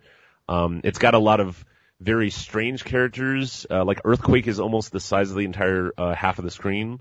um, and like you know you think that that would give you an advantage necessarily, but not necessarily. Um, I, I think people are accepting it, and from what I heard, it's going to replace Melee at Evo, so that's a huge deal. Um, I think Yeah, SNK. I just heard a, I just heard a, a ton of people yelling just now. yeah. Uh, they've, they've got they've got ultimate. They're fine. it's true, and and I mean, you know, melee is great, but it's also been on the roster for a long time. And Yeah. Samurai Shodown, it's been uh 15 years since Samurai Shodown 6, so I think it deserves a little bit of limelight, especially um in in a climate with fighting games where many fighting games are all about juggling and combos, and this is like sort of like the this is almost like, you know, Dr. Dre just showing up and being like, whoa, whoa, whoa, whoa, whoa, this is how we used to hip hop. You know what I mean? Like Mhm. Samurai Shodown's like, this is how we used to play fighting games, you know, uh, updated for the new generation, but with the mechanics of somebody who remembers it from the 90s. Um, so anyway, all that said, Samurai Shodown is amazing. It is still full price right now, and the DLC for it was free up until July 1st. Um, I believe it's 20 bucks, and that gets you the four characters that are going to come out. Um, and they have some cool costumes in there too, like you can be Haomaru or Nakoruru in, in, uh, uh, sort of a retro 3D painted costume over them, so it makes them look like the 2D games, but over a 3D model. It's kind of cool. Do the are so are you earning the costumes like in game or do you have to like uh, buy them? Um, you have to. There, there's like every character has like four, um, at least for palettes, and then uh, the DLC, the free DLC came with a few, but then all the rest, yeah, I think they're like two or three bucks. Okay. Okay. The content of the game, I would say, is not super meaty. The story mode is very old school fighting game where you just play through a story. There's a couple cutscenes. There's a different Right. ending for every character. But I think the meat of the game is the gameplay, and I will say the online is very well done. Um, I feel like there's very little lag. I've played people in like five different countries. Uh, the the room setup is pretty cool. I mean, it just put it this way. I didn't. I don't think anyone should buy SamSho for, um, for like how do I Sing- put single player content. No, no, it's not. It, you buy it so that you can play with people or play online. Right. This is not a NetherRealms game. No, no, exactly. Right. And that's something where I think Mortal Kombat really shines, or Injustice, is that you know there is stuff to do if you just want to play by yourself. Right. Um, but yeah, SamSho is is old school in a lot of ways, but I think it it's it's bringing a facet of old school fighters back to the modern age that has been missing. Like it has has just truly been missing for a while in fighting games. Mm-hmm, mm-hmm. Um, but yeah, so okay, so uh, if I, I mean, are y'all cool with me going on a rogue rant here? yeah. Yeah. Let's go. Uh, uh, go Okay. for it. All right. So, uh, first I'm going to start with a very light game. Um, all of these games are rogue-like games, essentially, for anyone that doesn't know, because I feel like every other week someone's like, what's a rogue game? A rogue game is a game where, uh, primarily you are, um, given a loadout of different status upgrades or items, and then you, you venture off into a randomized dungeon or world uh, where every time it's different, and when you die, you are dead, and you have to start all over again unless you get specific items. Um, so the first one is uh, a really quick little mobile game. It was a 90 cents on the Switch store. It's called Digger Man. It's almost like a mix between. It's almost it's like Dig Dug, but if Dig Dug was randomized. Um, So you're a, a little dude and you dig down into dirt left or right and like you only have to press left and right, but on the way down is a randomized assortment of money and loot boxes and, uh, you're basically trying to save your girlfriend. Every time you get further and further down, uh, you unlock uh, more money, obviously, and more ways to make passive money on the surface with little shops and things that open up. Um, it's not super complicated. It's the kind of game you sit down and play when you, when you're waiting for your spouse to get ready and you have like 10 minutes. It's that kind of, it's that kind of game. Um, Is it loot boxes or surprise mechanics? Um, it's like basically you just find these random boxes that either give you money or more things to make you passive money or more, uh, you know, skins or characters, things like that. Um, it's it's a very simple game. It's probably on Android and iOS. I haven't even checked, but it's one of those games where I'm like, I, I looked at it, I saw that it was 90 cents, and I've already put two and a half hours in. So that's saying something. You know what I mean? Um, it's definitely a great like waiting room game. If you take your Switch anywhere with you, it's a great game when you only have a couple minutes to play, or if you just want to like play something that doesn't take a ton of thought. But it, it it's it's also one of those games where it's hard to describe this, like where uh, as fast as you press the button is as fast as the game reacts. So there's no cap on how quickly you can move. If you can dig all the way down in the dirt and get way far down, and you know if you can click it super fucking fast and make it and not actually hit anything or die, then cool. Uh, if if you want to go that fast, it, the game matches your skill. So I I kind of love games like that, even if they're really simple like that. So I guess like um, sort of like Superhot. All right. Uh, like Superhot, yeah, or like you know, it's it's almost like if uh if Crossy Road and Dig Dug had a baby. It's like that kind mm, of thing. You know, it's okay. very very simple. This is not a core game at all, but it's definitely something that like is a good little quick time waster. And um, put it this way, I've never put two and a half hours into a game like this before. So usually games like this, I play for like half an hour of total time, and then I'm like, okay, I'm done. You know, but this one is just like I, I think this is one of those situations where the Switch shines because the Switch is about literally you press a button and your Switch is on within two seconds and you can sit down and play this game and have, you could do five runs in five minutes. You know what I mean? And just like sit down and do quick little runs and then put it down. It's just, it's just one of those quick little fun games, you know? Yeah. Um, so that's one. Okay. Then I'm going to talk about a game called Mana Spark, uh, which is also about two to four bucks in the Switch store. Mana Spark is a game that takes a little bit longer. It is also a rogue. Um, you set up camp in a forest, uh, with a bunch of essentially muggles, like people that don't possess any magic, don't have any magic, and you are going into dungeons and, um, the rest of the forest to battle minions that a race of people who have mastered magic are trying to keep from people who don't have magic, which sounds a lot like our political climate. uh, so nice. every time you play, it's random, and the cool thing is, the further you get into it, um, you you meet other people that you rescue, and then can either become them, and they have completely different attributes, different amounts of dashes, different uh, speeds of walking different weapons, or you meet people that you send back to your camp and then they provide a new service for you, like uh, keeping a bestiary or uh, crafting new weapons for you or whatever. Um, the bestiary uh, lady that you meet, she basically you can pay her uh, with stuff that you find, you know, that's just out in the world. You can pay her to, for the next run, to, uh, sort of sabotage a particular enemy that you're having a hard time with, and then that enemy will be weakened for the next, you know, uh, subsequent runs, which is kind of cool. Um, also, I, I think the battling in it, like the, the, is, is very, it's very much like the game Titan Souls, or like, oh, yeah. um, it's it's like you can't just go in and hack and slash willy nilly. You have to be careful. The guy you start off with is a hunter, and you have an arrow, and there's a cooldown um, with your bow and arrow, and uh, you have to be very clever with your dodging because you know you usually start out with only three hit points, and uh, like the game Slain that I was talking about earlier, it's, it's very much like if you try to go in and just like rush down, you're gonna die. Like that's just, if you wanna have a really good successful run and find a lot of good loot, you have to be careful. Uh, you have to be, you have to be, you have to take your shots carefully. You have to strategize where your enemies are placed and, you know, not get cornered. Uh, it feels much more, uh, mature than it would suggest by watching this trailer. It feels a lot more, um, a lot more meaty than just any other game that might fit into this category. Okay. Okay. Um, so there's also a game called, uh, oh, so here's a game I've been putting a ton of time into.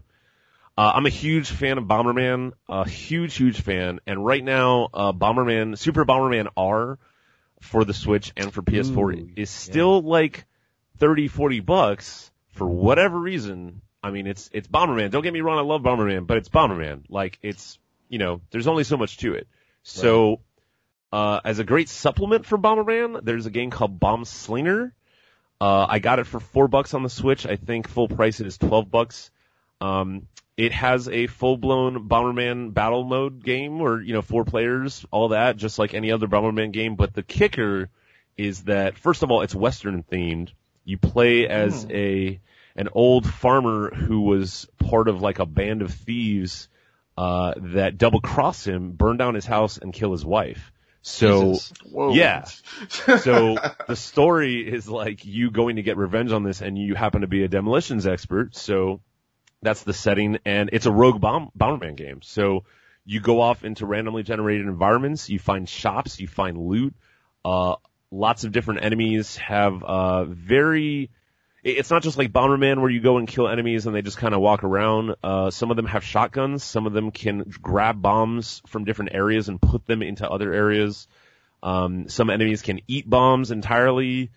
Uh, you can pick up guns and have entire second, secondary weapons. Uh, the more you unlock, you unlock status upgrades to start with, and you can only have a loadout of two or three or four or five, depending on how far you in the you are in the game. Um, I'm just saying, if you like rogue games and you have an itch for Bomberman and you don't want to spend 30 or 40 bucks on actual Bomberman, Bomb Slinger is awesome. Um, it does not, Pretty cool, actually. yeah, no, it's, it's great. It has awesome pixel art. It has an awesome soundtrack. Uh, Is it like Western influenced? Oh yeah, completely. It's, it Okay. feels like, uh, it feels like you're playing, like, like, like if, like, if Red Dead Redemption had a Bomberman minigame in it, that would be Bomb Slinger. I'm in. you know um and again it's you know it's it's randomly generated so uh, you could have a really good run you could have a really shitty run you could have a good run where you get overconfident and you have six hit points and you have 12 bombs and you have full flame and you have a shotgun and you're doing really well and then one boss just that's it like you know and then you got to start over um you can get items that let you uh resurrect from death and also there are uh the bosses are also randomized. So every time you get to the end of an area, it might not be the boss that you fought last time. Mm-hmm. Um which is pretty cool.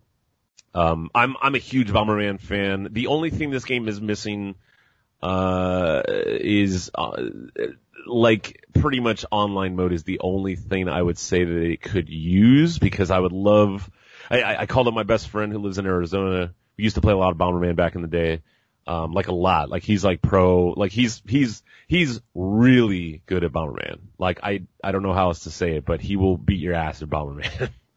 um, so I was looking forward to playing this with him, but there's no online mode. So it's definitely like a couch co-op four player kind of thing or a single player experience. Mm-hmm. Um, there's also a game that is about 90 cents on the Switch store called Space Ribbon. Um, this is a racing game. It's four player, but you can have up to 32 cars in the race. Whoa. Um, and what's really cool is that is a randomly generated racing game. So you're racing in the middle of space while a, this is going to sound weird, but while a giant panda head or tiger head kind of spits out the track, uh, from its mouth and you Okay. race to who can get to the panda or the tiger head first. It sounds like a total knockoff indie thing. It is. It looks like something that is 90 cents. I think it is worth that. I, I, I can't even find it on Google. Like, it is it is Space Ribbon. Just look up Space Ribbon Switch. It should come up. Um, so the cool thing though, the cool thing that is that first of all, it has one loading in the beginning, and then after that, every race loads crazy fast, and it actually looks really, really good for a game that costs 90 cents. Okay. Um, you can have up to 32 cars on the track with zero slowdown. Uh, you unlock different tracks, and the kicker is that if you play with like four people or whatever, three people can play as race as cars, which you unlock. There's all these different things you unlock. They have weapons, they have bots. There's a huge amount of customization in how long the track is uh, the weapons that you have, you know, uh, the, the, the theme and the palette, you can make it look trippy, you can make it, uh, have all these different palettes to make it look like a different game, and the kicker is that, uh, one of your racers can actually be the panda and can build the track while the other people race on it. Um, which I think is really cool. I've never really played a game where someone makes the track for me as I'm racing on it. So, um, I just played it last night with a couple people at, uh, Plankton Play, and, you know, it's definitely a budget game, but it's one of those things where like, for a dollar, if you have an itch for racing games that are, uh, unique or, you know, not a simulation and just kind of wacky and silly and, you know, you also want to play stuff where you get to like, you know, throw red shells and green shells essentially at people, I think Space Remnant is actually really cool. Um, so yeah. Then, uh, we have a game called, uh, Lazy Galaxy Rebel Story. Um, this I is, need to know what this is. this is also on the Switch. It is also a roguelike game. Um, it is a roguelike, uh, bullet hell, es- essentially. Um, you pick a ship out of six different ships. You pick a backup ship or two or three backup ships that, uh, ride alongside you, uh, like, as options, which, you know, if you don't know in a shoot 'em up game or a bullet hell game, an option is a secondary ship that you keep to your side that fires with you. Um, all of the ships and all of the options have different attributes, and every time you go out into the world, it's a randomly generated uh, bullet hell experience. So you might find some good loot, you might find some bad loot, you might have a good run, you might have a bad run, you might come across a huge, gigantic boss that totally wrecks you, you might come across a smaller boss that's not so hard, and you try to get it, get further and get further and unlock more ships and stuff. Um, I, I just have like such a have such like a hard on for roguelike games because it's essentially taking mechanics from games that are um more or less, you know, have have been done many many times and turning them into something that is endlessly playable. Um and I'm I'm I'm just a big fan of having uh options of having something I can sit down and play and know how to play and know what to expect, but have a different experience every time I play. Yeah. No, I mean absolutely. That's what you would want out of a out of a rogue, you know, or like. So um so yeah, so that's my list. I I mean there are some more, but I mean I I think that's that's good. That's like 12 games. I mean, do you have any other ones that are like super like you you really want to make sure that you you get out out there? Um, definitely, I think everyone needs to play the messenger, uh, and everyone needs to play Cadence of Hyrule. And if you like fighting games, you should absolutely play Samurai Shodown. Um, if we're, uh, so, okay, well, if we're talking about, um, fighting games, there's another game called Koihime Enbu. It's, uh, I will type this in for you. What is it? Uh, what platform is it on? It is on PS4 and I believe Steam. Um, it is an anime fighter. It was like 12 bucks. Um, it feels very similar to BlazBlue or Guilty Gear. Not with the level of production value of those games, but the animation's pretty good. It's an all girl fighter. You pick a girl and then you pick an assist girl and you go at it. Um, it has a, a really cool mechanic where if you, you know, you know, the, the layout of your buttons is light, medium, heavy, and then you have like a special. When you hit the special, it does what's called a gong attack, like a gong, like, you know, like a gong that you ring. Um, when you hit someone with a gong attack, you can then turn it into sort of like an endless juggle or combo as long as you can pull off moves correctly. Um, all the characters feel unique, and that's something else about SamSho is that every character feels unique. There's no carbon copy. Uh, there's no like palette swap. Every single character feels like a different, you know, a, a totally different move set and vibe. Yeah, that's good. That's Um, what you want. You need that. Yeah, yeah. I mean, yeah, exactly. Like I, you know, I, I used to be a big fan of uh, Tobal on PS1, and the big thing with Tobal Part Two is that it had like a hundred plus playable characters in a fighting game, which was kind of amazing. But I mean, let's be real, it was 40 characters, and the rest were all palette swaps, and with very minor differences. You know, Mhm. Mhm. um, so it's nice to see kind of focused fighting games that are, are a little uh, shorter in the roster, but have uh, unique uh, unique mechanics to each character. Uh, Koihime Enbu has a full-blown online mode. Um, I, I stuck it in uh, a couple streams back, and some guy on Twitch saw that I was playing it and was like, "Whoa, you know this game?" And I'm like, "No, but I just bought it." And so he got on with me, and we played for like three hours. It was great. Wow. Um, and he was good. He like taught me the ropes and everything. I don't think there's a scene for it. I don't know if there's a community for it, but if you like Guilty Gear or BlazBlue or Nitro Blasters or DBZ and you want something that's different, something that is all girl fighter like Arcana Hearts, you know, something that's kind of a variation of those games, I think it's a really cool fighting game. Sweet. Okay. Um, and then I guess uh, there is one more game I will Sure. talk about. Um, so there's a game called Snake Pass. Uh, ah, yes, I am aware of Snake Pass. yeah. Snake Pass is like if if Banjo Kazooie and Spyro and Crash basically if you want to scratch that itch of like collectathon with very cute characters and really good graphics and shiny cute things to just like grab to where it makes you want to like you know get that OCD fix of collecting everything Yeah. um, but you play as a snake and you have to sort of wrap yourself around the environment in in, Yeah. in increasingly complicated and often frustrating but still charming ways. yeah, it's it's oddly satisfying, like seeing the Yes. physics of the the wrapping kind of work. Yeah, I mean it, it was funny. I was playing it last stream and all of the the chatters were like, "Wow, Herb, you're you're making the face that the snake is making on screen as you try to wrap yourself around this shit." And it's true. I mean, I mean, it's just it's very like you're trying to like basically master four buttons. Um, one button is to make you go forward. One button is to make you grip things. One button is to make you kind of move upwards, and one button is to make you move downwards. And mastering all those to get yourself around the environment without falling off the edge is like so hard.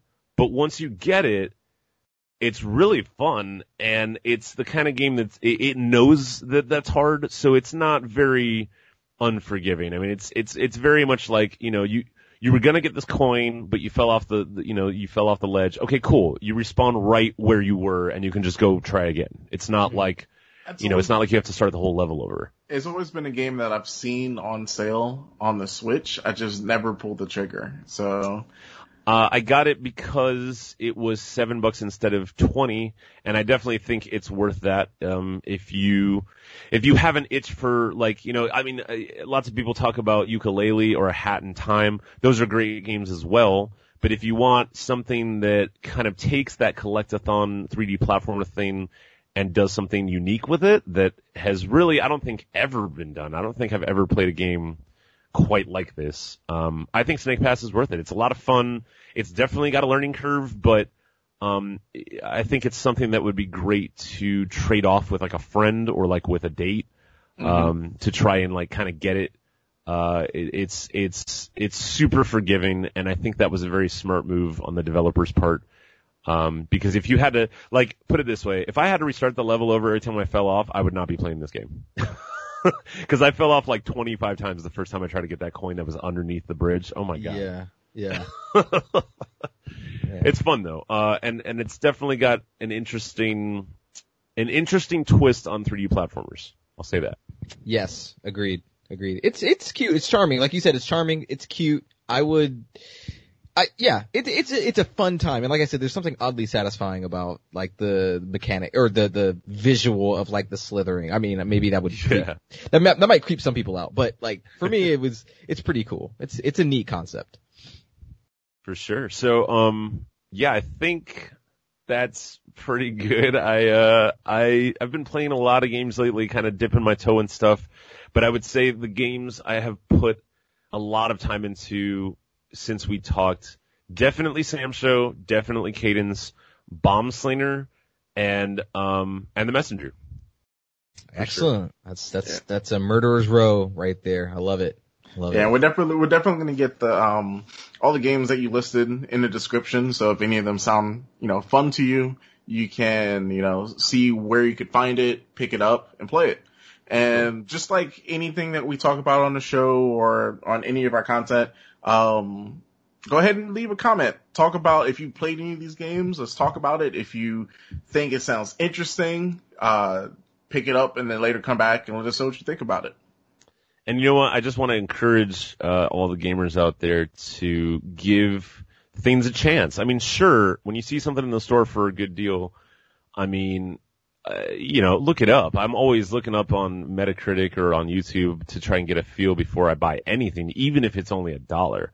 But you know, give things a chance. Not every uh, not every indie game is at the level of a AAA game, but at, in the same token, not every indie game is at the level of a mobile game either. Uh, I, I, would say the indie game scene has a lot of innovation going on and a lot of like combining, uh, various retro games into a single concept that, that kind of, you know, hit you from all sides. Um, there are lots of great rogue games out there, and something I eternally love about indie games is that there's very little to no hype. It's not this huge buildup of like, um, you know, expectations and, you know, paying full price for something. It's like, hey, here's this mechanic. We're a small team or maybe even one person and we really have a passion for games and we're going to put out this cool thing with awesome art and a soundtrack by some person that you can find on Instagram. Like, it's just, it's just got a very grassroots kind of like back to basics feel. Um, in in particularly the eShop on Switch and also a lot of the PS4 deals. Um, lots of really good games and a lot of them come in bundles. The Digerati bundle is four games for like 12 or 15 bucks. And even if you only play each of them once, I feel like just the fact that people are pushing uh, game concepts and game presentation at a price that is not going to like kill you or be a disappointment when it's not a finished game I think that's important. I think that's something worth uh, investing in. Yeah, and like I've I've found like a, a ton of games that were you know less than five bucks that I've pumped a lot of time into just like unknowingly and. Yeah. And at the, like I said earlier in the episode, at the end of the day, it's all about having fun with this stuff.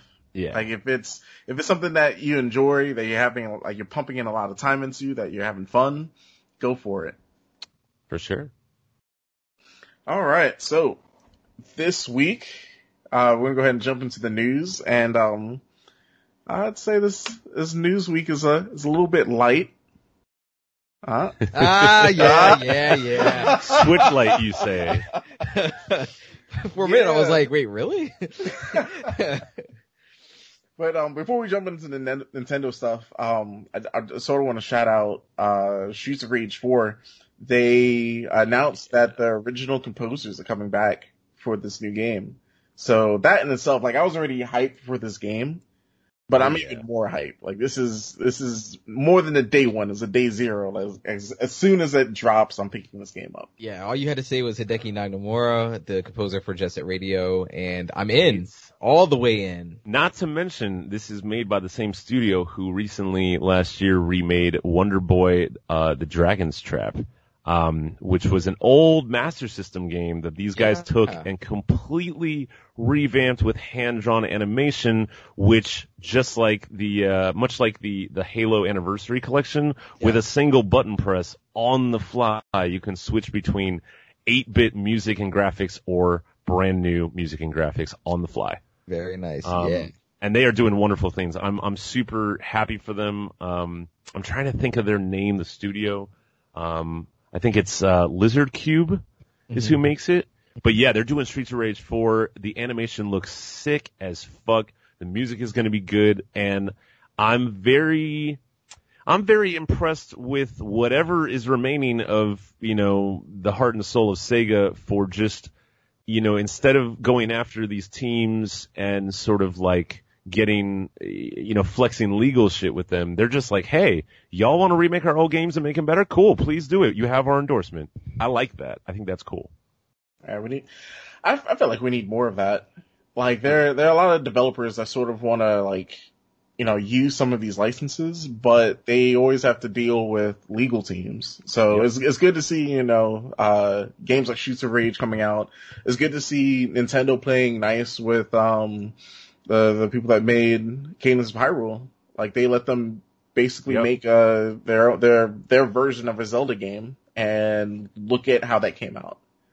So hopefully we'll see more of that down the road. But um, oh, go ahead. no, go ahead. oh, yeah. So uh, continuing into the news, we're gonna go ahead and talk about something that feels like we've been talking about for a while, but not really like going in depth with it because it wasn't officially confirmed. But now it's confirmed. Uh, Nintendo introduced the Nintendo Switch Lite, and it's pretty much what the rumors are saying it was going to be. It's a device dedicated to handheld gameplay. So essentially, it is the Nintendo Switch in handheld mode, like Right. at all times. Replacing the 3DS. See, what's what's funny though is that, yeah, I think on paper, yes, it's replacing the 3DS, but Nintendo has gone on record saying that if the demand for 3DS is still there, they'll still support it, Which is good, and which is good. Like I feel like Nintendo, they're they're good on doing stuff like that. So sure. uh, the, the 3DS definitely like it. I feel like it still has a form factor that you you really can't replicate on the Switch because Yeah. of the two screens. So you know if they want to still make 3DS games, like I'm still for it. You know I still have my 3DS, not getting rid of it. Same. But the I feel like the Nintendo Switch Lite, it's is is one of two things. It's it's more so for people that want to jump into the Switch, you know, at a cheaper price. Right. And then also for people that, you know, I guess really see themselves just, you know, being on the go with it. Cause like I know for myself, uh, my Switch, I want to say, honestly, 80% of the time I'm normally playing in handheld mode. Gotcha. But I, I feel like I'm also, you know, the type of gamer that I want, you know, all of the options. So me personally, giving up, you know, docked mode, giving up the Joy-Cons, I couldn't really do that myself.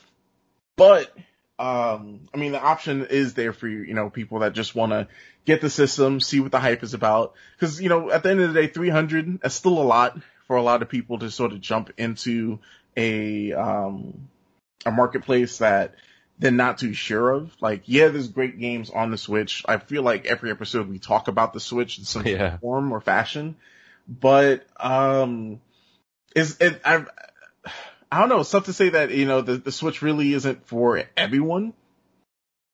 I don't know if I really should be saying that, but I, I don't know. Like, I feel like the, the Switch, if you let it, if you, if you let it be, the Switch can be for you. You can find games that you like or find games that you'll fall in love with. But the $200 price point makes it easier to jump into that. Yeah. I, Like, I feel like- no, go ahead, go ahead. I, I like I, I think like yeah I, so I'm I'm I think I'm with you on on this I think like the two hundred dollars is to me like the thing about this that I can it's like the the sole reason I can understand someone really wanting this because I feel like everything else is made redundant by the original Switch so like it's it's it's a handheld okay so is the Switch um it's smaller I guess a little easier to carry around, I guess. You're still not going to be putting it in your pocket. Um, so it's not that mobile. It's not that much more mobile. But I mean, for, for me, it- it's got to be a marketplace thing at this point. Um, it has, it has had, it has to have everything to do with the, the 3DS. But like you just said, Nintendo's already gone on record on saying that they'll still support it, which, okay, fine. Um, but I, I, I just don't know if I 100%, at least I know for me personally, like I, I'm not gonna get one just because I, I don't, I personally don't see the need for one, but maybe like, you know, uh, some parents might get this for a kid. Um, they'll think 199 looks a lot better than 299, which it does, you know, that's better. Um, you know, you won't be able to play certain games on it. One two switch is not something that you'll be playing together as a family. Um, that will be impossible, right? Without HD Rumble and all that other stuff. Um, so See, and, and that's the thing that I'm surprised about with the uh the Switch Lite is that I'm surprised they're not giving you the option to like if you wanted to dock it, you could dock it, and if you wanted to go out and buy Joy Cons, you could do that. Right. They like they're completely stripping all of that feature away. And and so here's here's my my thing with it. I think I think they are overstepping their bounds. I think if you're gonna take away, first of all, if you're gonna take away the Joy Cons and you're gonna take away, and you're not gonna just stick an HDMI out on it, then it needs to be 150 because let's be real, there's still no online community, there's still no shopping cart, there's still no voice chat, there's still no Netflix and Twitch. So I'm like, so really, this is only for people who only want the Switch in handheld mode or for people who don't already have a Switch. But I'm look, for me, I'm like, if I was, if I was a parent, right, and my kid was like, well, I want this Switch for 199, I would be like, literally, son, like, save up your, save up literally $100 more and just get the full blown thing. I mean, it just, it, the regular Switch does so much more that I feel like if they're going to strip away all that, then it needs to be a little bit cheaper than that. Um, I, I'm kind of like, I can't believe they, they couldn't just stick an HDMI out on it. It doesn't even have to be like the dock thing, just an HDMI out. Like that's all it would need. Um, the Switch also does not do Bluetooth audio still, and I'm fine with all of those shortcomings for the regular Switch because it is also a handheld. Uh, but I think, I think the Switch Lite to me feels almost like the equivalent to like the iPod Shuffle, if you guys remember, where it's like, hey, you could spend 300 on this iPod that like you could watch movies on, you could do all this stuff on, but for a little bit cheaper, you can do this one, you can buy this other one, but it literally doesn't have a screen, therefore cutting out like 75% of the functionality of it. Like, albeit for cheaper, but I'm like, well, how about I just save my money and then just get the real one? You know what I mean? yeah. That's Yeah. just my mentality. Yeah, uh, yeah. Like I mean, my Switch is is a handheld. Like I've Yeah. dock, I've docked it like maybe twice, and I've owned it since almost since launch. Um, and uh, you know, I- I, I don't. Again, I I don't know. Like they can't be going after someone like me. Like they they can't Yeah. be. Nah. Um, and so, you know, I, I'm trying to look at it through that lens of, you know, um, people who, you know, can only really get one console generation or who just don't buy a lot of games in general, but they're Yeah. interested in Nintendo stuff. So like that's, that's cool. That's fine. Um, but yeah, like the technical limitations are, you know, unfortunate, um, you know, maybe inevitable considering what they're trying to accomplish. Um, but yeah, like I, I'm interested to see almost now more so like what they do with the original SKU because when this when these rumors were coming out like I think Chris and I both had conversations about like well I mean they, they surely can't have three Switch SKUs on the market like that Right. seems incredibly redundant. um, I mean, with with that next story, I well, let's just say we, we're gonna revisit. okay, You know, you saying that okay, because I because I feel like they're totally gonna do that now. you I think, think- so? Yeah. I don't know, man. Well, we could wait till we go we get there, but I think the Switch Lite is for a very specific kind of person, and that is probably the person that doesn't have a game console or doesn't have a Switch and they just want to dip their toes in. yeah. Um, but I definitely, it's not, I know 50 bucks sounds like a quibble, but I'm like, look, if it doesn't already do all this stuff that other consoles do in the, in the vanilla Switch, and then you're gonna only cut it a hundred, and then it also doesn't do the thing that the console is named for, which is to actually switch. you know what I'm saying? Like, I'm, Yeah, like, I'm yeah. like, I'm like, work with me, Nintendo. 150 for that light. And then maybe like, okay, maybe if you come out with a Switch Pro, okay, 400, sure, sure, cool. Because, you know, like, I, I guess I look at, I look at this, um, I look at everything like bar charts, right? The Switch can, is a console and a handheld. It's got detachable joysticks. It comes with two controllers as opposed to every other console on the market, which only comes with one. Um, but if I want to watch Netflix or Twitch, I got to plug in my PS4 or I got to switch the HDMI. If I want to use a browser or I want to do voice chat, I have to plug in, I have to use something else to do the thing that I should be able to do everything with. I know that that isn't what they're going for, but I'm like, okay, with that said, then a hundred bucks off is not enough for something that, for, for, put, put it this way, it's not for existing Switch owners. That's for damn sure. For sure. For sure. Um, Sure. and I don't think, I mean, they're not, they're not like, they're not dumb. They're not marketing it towards that. But I just wish that the light offered something a little better than just a smaller form factor because either way, the regular Switch or the light, they're both not pocket size. Still, they're they're still not pocket size, and that's where, like you were saying, the form factor of the 3DS, and for that matter, the DS Lite. I still like when I go on trips, I have one little bag that has uh, a PSP Go in it, uh, a DS Lite, and uh, and a 3DS because they all have different games I want to play, and they're all super tiny, um, and they all close. So you know you're not going to get the thing damaged. It's not going to get scratched. Um, and that's the thing is the Switch is still kind of like, you know, it's kind of like a big Android tablet. Um, it's not, it's not very compact. Even the light is not very compact right. and, and it has no form of protection for the screen. Um, and that's something I've always loved about the, the DS line is that, you know, you close it. It's a clamshell. It's got, it's, it's like the, it's like the modern Game and Watch. You know, it, it protects itself just by being itself. Yeah. Absolutely.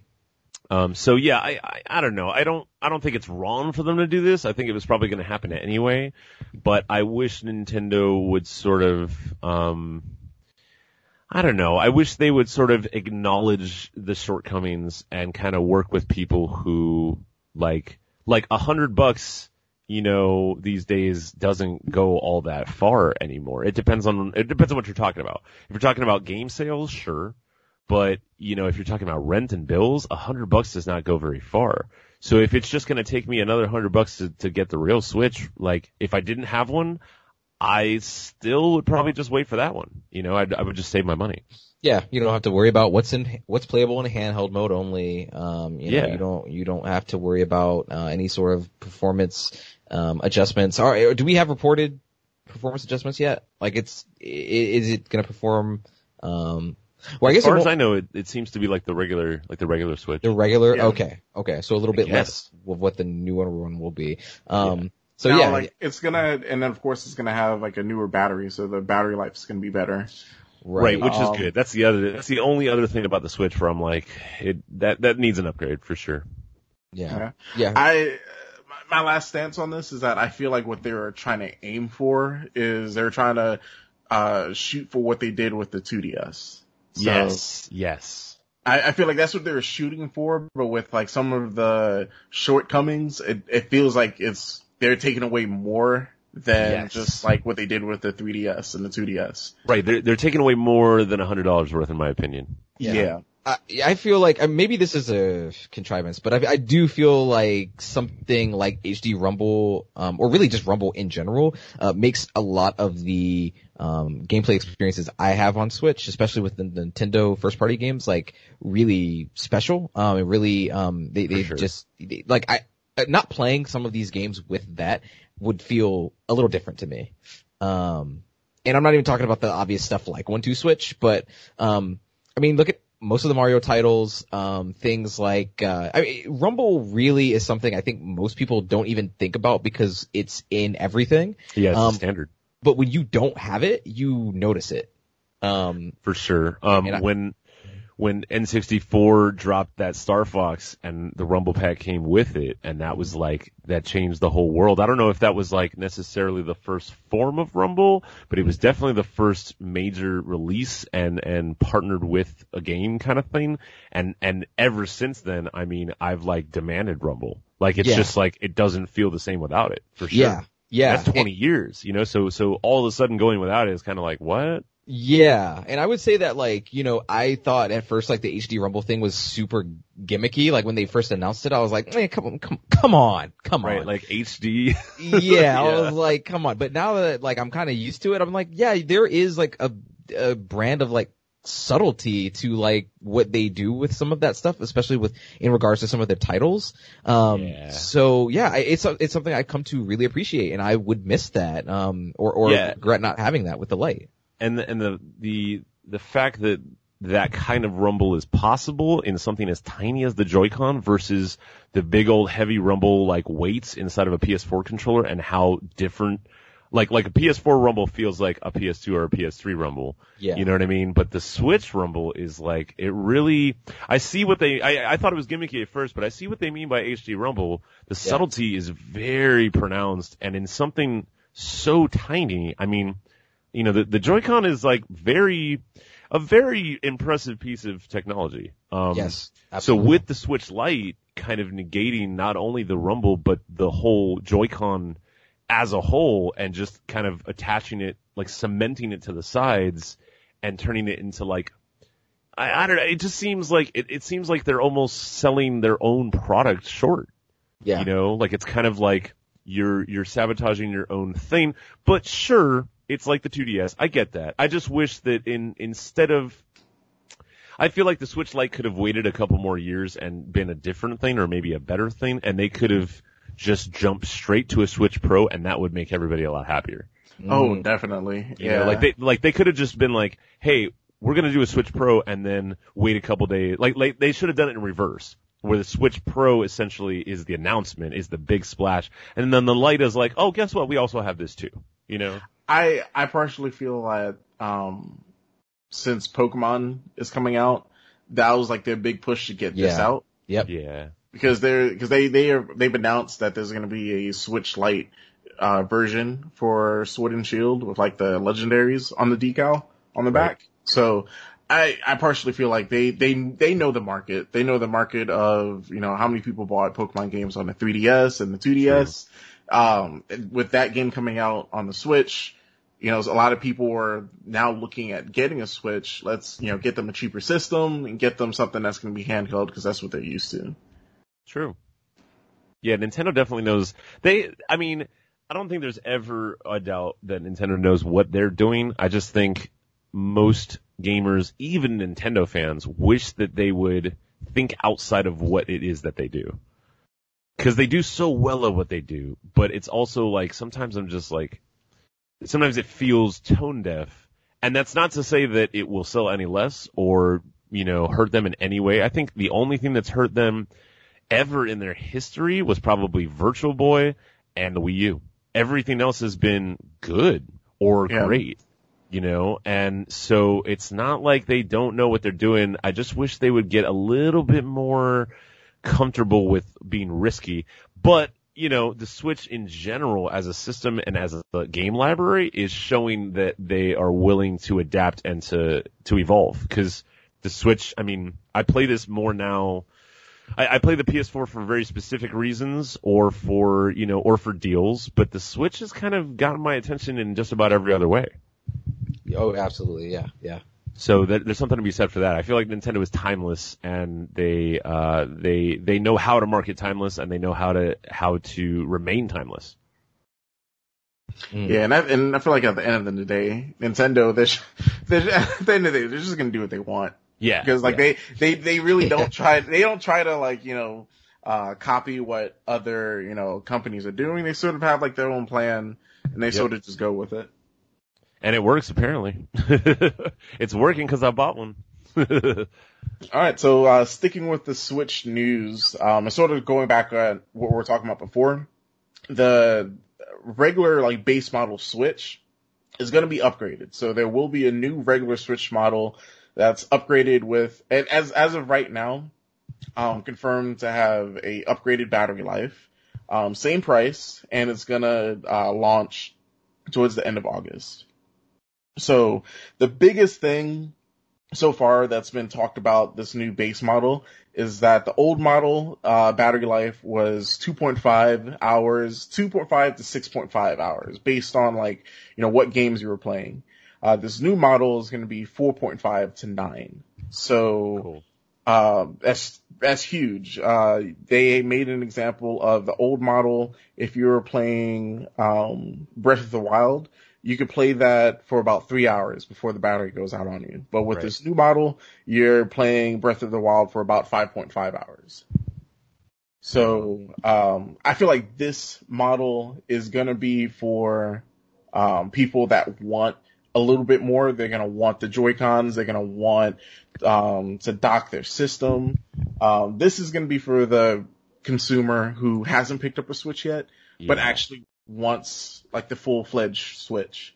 Um, and I guess they, I I guess they don't want to wait for a Pro, quote unquote. I guess we since we don't really know if it's coming, when it's coming, but um, I I'm fairly certain that there was a Wall Street Journal uh, reporter from Japan who actually confirmed that the new model, this quote unquote new model, is basically just an upgraded version of the current model, uh, the current SKU, and that that the SKU will be discontinued, and the new one will be um, that will take over essentially. Yeah, yeah, yeah, yeah.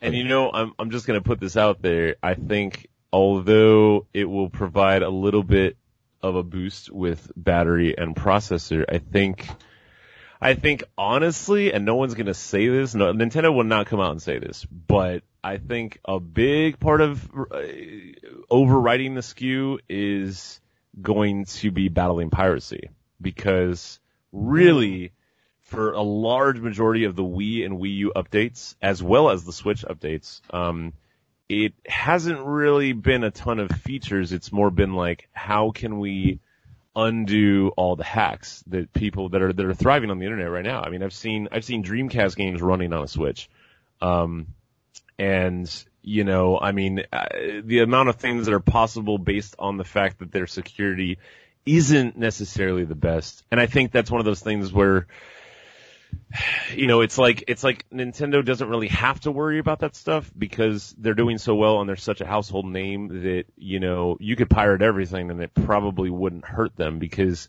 they're always going to have a base of people who will not pirate. Mm-hmm. Um, but I feel like them releasing this, uh, I'm glad that it has better battery life because that's what the Switch needs. Uh, you know, the, the, the current Switch I use in handheld, I'm gonna say, I'm gonna say 50-50. Uh, half of the time I will take it in the room with me. Um, I usually don't bring it anywhere, anywhere with me, but like in the house, I will take it with me. Um, and then half the time I have it docked to the screen, uh, or it's docked, you know, at an arcade. Um, but yeah, the, the battery life, you know, especially with something like Breath of the Wild, it feels like, it feels like going back to Game Gear, you know, so the boost in that will be nice. And I think also, like, yeah, they're not going to say it, but I think a, a, big part of that is sort of uh, presenting piracy with a new uh, firewall. You know what I mean? Mm, yeah. Um, I I wouldn't say the hacking scene for the Switch is super huge. It's definitely not on the level of uh, the Wii or the, the Wii, Wii U. Yeah. Mm-hmm. But like Nintendo consoles historically have uh, very somewhat simple and easy ways to get through uh, their software and to do what you want. And I think uh, the D- the original DS kind of suffered a lot from that. Um, I mean, it still did well, but there were a lot of independent studios uh, that posted stuff online, like, "Hey, you know, we're we're not making games anymore specifically because of these flashcards that people are that people have, and you know, we feel like we're losing money because of these flashcards." Um, yeah. So, you know, that's a thing. Um, I would like to see like a full blown pro switch, but yeah, I mean, if, if there's, if there's any like lowering in price or better processor or better battery, I mean, it can't hurt. That I, I would take a better battery and better processor over the Lite. Are those the two like bigger or the biggest factors for you, like for a pro switch, is like battery life and and graphic like graphical fidelity? Uh, yeah, especially after seeing uh, Bloodstain specifically. If you look at Bloodstain on all consoles, the Switch is by far the worst version, not only in frame rate but in detail. The detail is like terrible. Like it, mm. it it still is a great game, especially if you don't know the difference. But if you watch them side by side on like a YouTube comparison, the Xbox One has the best version, and the PS4 Pro is very close. Uh, the Switch version is just not great. The resolution is really bad, and they even take off a lot of the textures and stuff. Um, and that's just that's just one example. I mean, Bloodstained was a Kickstarter game, so I'm not going to say that that's for every game. I haven't looked at a comparison for MK11, but I know Oh, I have. that it's different. Yeah, Yeah, it yeah, it, yeah. It's bad. It's it's it's it's like I mean, if that is the only like the Switch version is the only version of that game you ever see, then like it's not the worst thing in the world. But like Right, you put it right next to PS4, it's no comparison. It's immediately noticeable. Right. And I mean, you know, they, they their whole thing is that they locked it at 60 frames, so that's cool. Yeah. Um, but yeah, I feel like, you know, it's funny. The uh, I- I'm gonna talk really quick about the Ouya, which was like, you know, almost, almost 10 years ago. Not even 10 years ago. Six, seven years ago Six, now. seven years, yeah. And Wow. that was supposed to like change the whole landscape of gaming. And what's funny is that the Switch in a lot of ways reminds me of the Ouya in the sense that all the things that Ouya promised, the Switch delivers. Like, it's got the indie support, it's got the third party support, it's got the, the very small form factor, it's got the play how you want to play factor. Um, but being backed by Nintendo, of course, it's doing way better than that. But what's funny is that the processors are fairly similar. They both have a Tegra. Um, they both are lower quality versions than all of the other versions that are out. Um, they're both, they both were meant to pick up and immediately play. Uh, and they both have a thriving indie scene. Um, it's kind of funny how they paralleled, and I really, I feel for the Ouya. I did not get one, although it's totally the kind of thing that I would be like, sure, let's fight for the underdog. But, you know, once it came out, I was like, oh hell no. yeah, um, yeah. The Switch, obviously, you know, Nintendo never does anything without it being like, you know, top of the line. And that's something I've come to appreciate from them. And like you were saying before we, uh, we got on the podcast, uh, their mobile games are like top notch. Like it's, it feels like, like not a mobile game. It feels like a 3DS game, you know? Yeah, yeah. Um, and that's something that I think Nintendo will always shine at and always be something, uh, that is worth respecting is that when they put something out, it is a good product. It might not have every feature, but it's like solid. The hardware's solid. Everything feels, nothing feels flimsy. Nothing feels like it's gonna break. Mhm. Um, and, you know, I, yeah, I think battery life is probably the biggest thing. Um, although I don't use, I use it half and half. I don't often find myself running out of battery necessarily because I don't play the same way I used to play. But I can imagine people running out of battery life, uh, fairly quickly with the current Switch.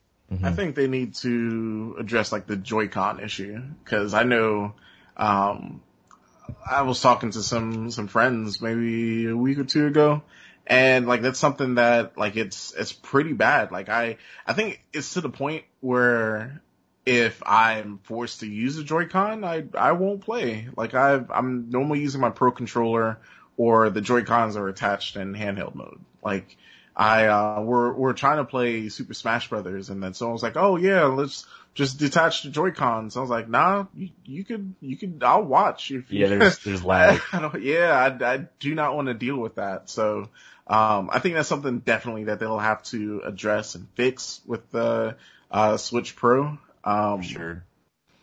but I think, I think that's the biggest thing. I feel like the, the Switch Lite and then this revamped, um, you know, model of the Switch, I, I don't know if it's for, like, I feel like if you already have a Switch, like these two new systems are like, they're, they're not really marketed towards you.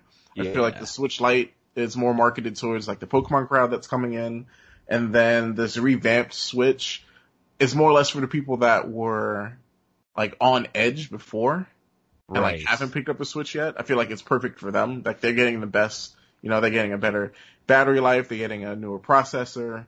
Um, hopefully they'll work on the Joy-Cons, but, uh, for us that have had the Switch this whole time, um, I still think that, you know, we can sort of just sit back and then just wait for this Pro edition to come out. Yeah, and you know, I think beyond the hardware, I really just want to see uh some more uh polish is not the word. I, I want to see more effort on the front end. I like the eShop, but it needs better organization. Um, it needs a shopping cart. It needs a, an alphabetizing uh, sorting list for my uh, wish list, which is Mhm. huge. My wish list is like 40 plus games, and there is no way to organize that whatsoever. Um, there's no Bluetooth audio and there's no, although, although I just saw online right now, um, on the Verge, there is a Nintendo Switch controller that includes, uh, it supports in-game Fortnite chat with a headphone jack in the controller. So that's really cool because right now as it stands, you have to use a separate app on your Android or iPhone um, in order to chat with anyone via Nintendo game, which means that you have to share the friend code and then make sure both people have the app and then do all that while on PlayStation you could just do it all with your controller. You know what I mean? Yeah. Oh, for sure, uh, That's yeah. it's ridiculous. I just I just told the person, hey, this is this is my Discord you know, yeah, server. right, exactly. It's I end up using Discord or I just literally call up my friends on the phone. Yeah.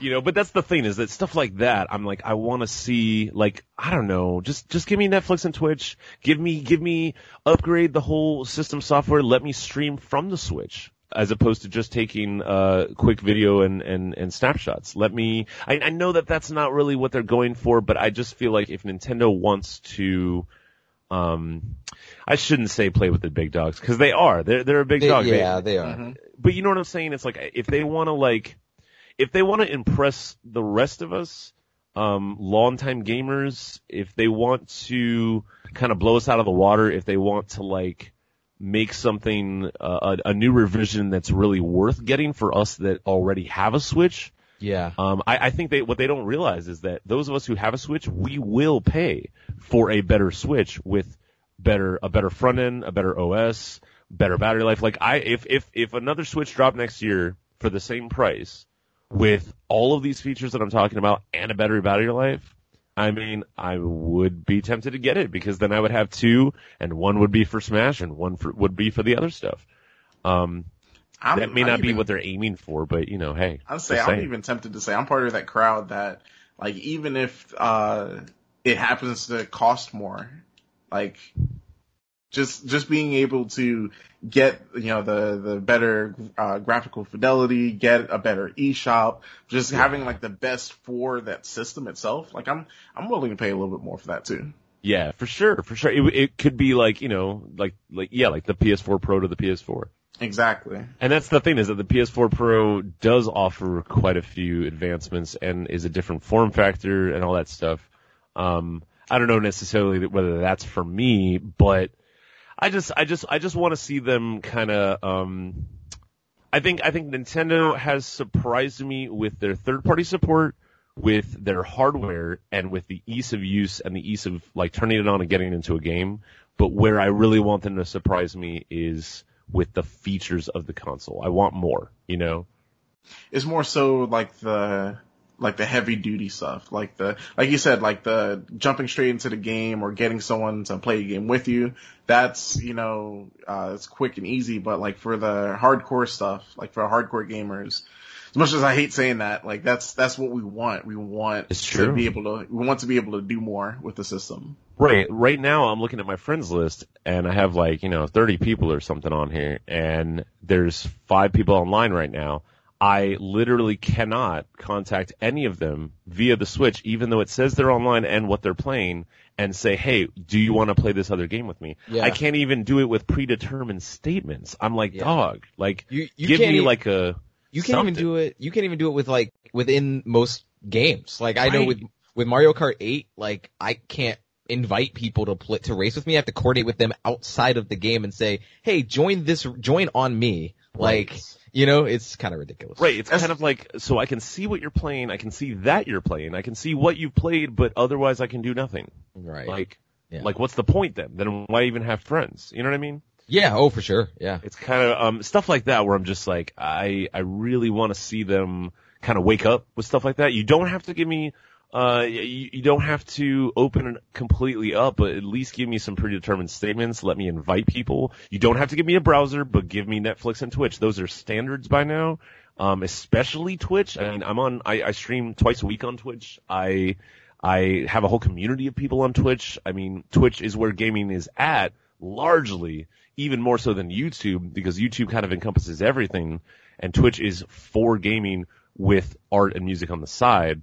I feel like having, um, having to switch the HDMI, you know, or switch to another channel to use my PS4 to watch Twitch or to watch Netflix is kind of like, what the fuck? Like that's just, it's just one of those things where I'm like, I know there's probably a very good reason for it. It's probably licensing or legal issues, but I'm like Nintendo, if you can make XYZ happen, you can make this happen. You know what I And mean? I, and I think that's what happened with um them getting Hulu on. Hulu, I think, uh as a company, they jumped on board. It was like, hey, you know, here's the app. Contract. Here you go. Yeah, I think that's what it is.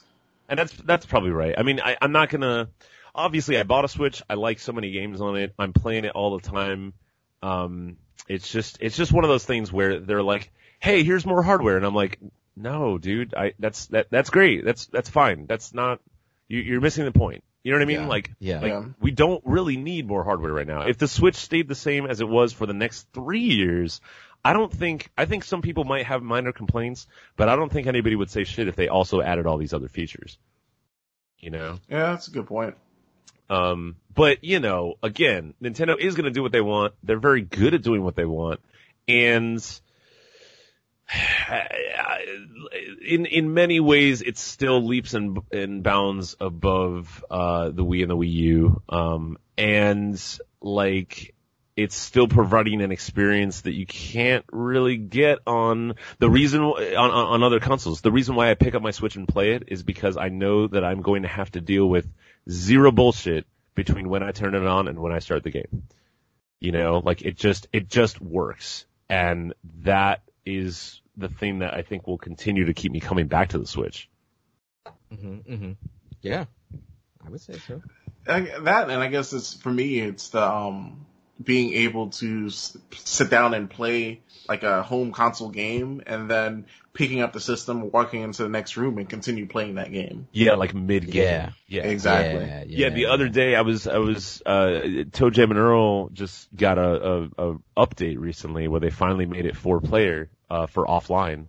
And I was playing online in a game with people and we were like I got in the elevator and there's like a, a quick loading screen when you're in the elevator going to the next stage and I like I was I was like literally in the bathroom with the Switch playing online and I and I reached the elevator and I'm like, okay, okay, I'm gonna walk out here. I walked out to the living room, stuck it in the dock, and then continued playing on the TV mid game, just in the loading screen, without a without a hitch, without without a Wi-Fi error, without it was perfect. That to me, you know, right then I was like, oh, I love this thing. You know what I mean? Yeah. Stuff like that. Yeah, so time will tell what Nintendo will do. But like you said, Nintendo they'll do whatever they want. Yep. So um, we'll we'll see. We'll see if we'll get a, uh, a pro system down the road. Uh, we'll see how it does in sales, especially with Pokemon right around the corner. Um, but that's that's just the switch. Switch time will tell. We'll see what happens. But uh, with that, we're gonna wrap up episode twenty one. And once again, thank you, Game Master Herb, for uh, for joining us this episode.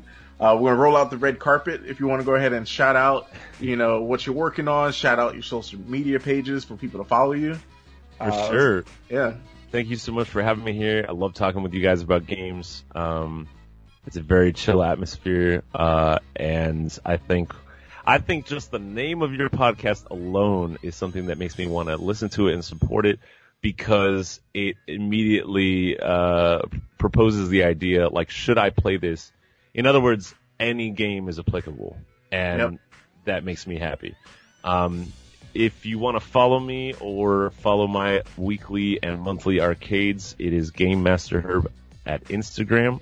I also stream every single Wednesday night, which uh, is shortly, and every single Friday night at Three Bears Gaming on Twitch. That's Three Bears Gaming with a Y. Uh, Monday, Tuesday, and Thursday, I have arcades in Atlanta uh, with different groups of people, different DJs, different vendors, different vibes, but the same games. Um, I have a couple other events coming up soon. I also have an Eventbrite page, which is also Game Master Herb, that gives the details of each event, and that is updated constantly. Um, thank you all so much. Thank you, Rod. Thank you, Chris. Uh, I hope my suggestions uh, kind of reach somebody out there, make somebody, you know, possibly pick up a cheap game and enjoy themselves. And, and that's, and that's what we hope for this podcast is for, mm-hmm. for people to listen to it. They hear about new games, hear about games that they might have looked over and they enjoy themselves. It's all about having fun. We're, we're in the fun business. How about that? Right. Yeah. yeah. Same. all right, Rod, you got anything? Yeah, man. Uh, thank you, Herb, joining us, man. You're we love every single guest that we have on here, but you're one of my favorites, seriously. Um, and it's always a great time when you when you're on. Um, and yeah, everybody to everybody listening, man, play some games, enjoy yourself. Herb gave you a an awesome list of games. Check a boatload. Out, yeah, a boatload of games. Check out a couple of them. Check out all of them if you can. Like, I mean, they they all sounded great. Um, you know, uh, play some games. It's summertime. Enjoy yourself have fun. Like you said, business of fun, guys. Business of fun.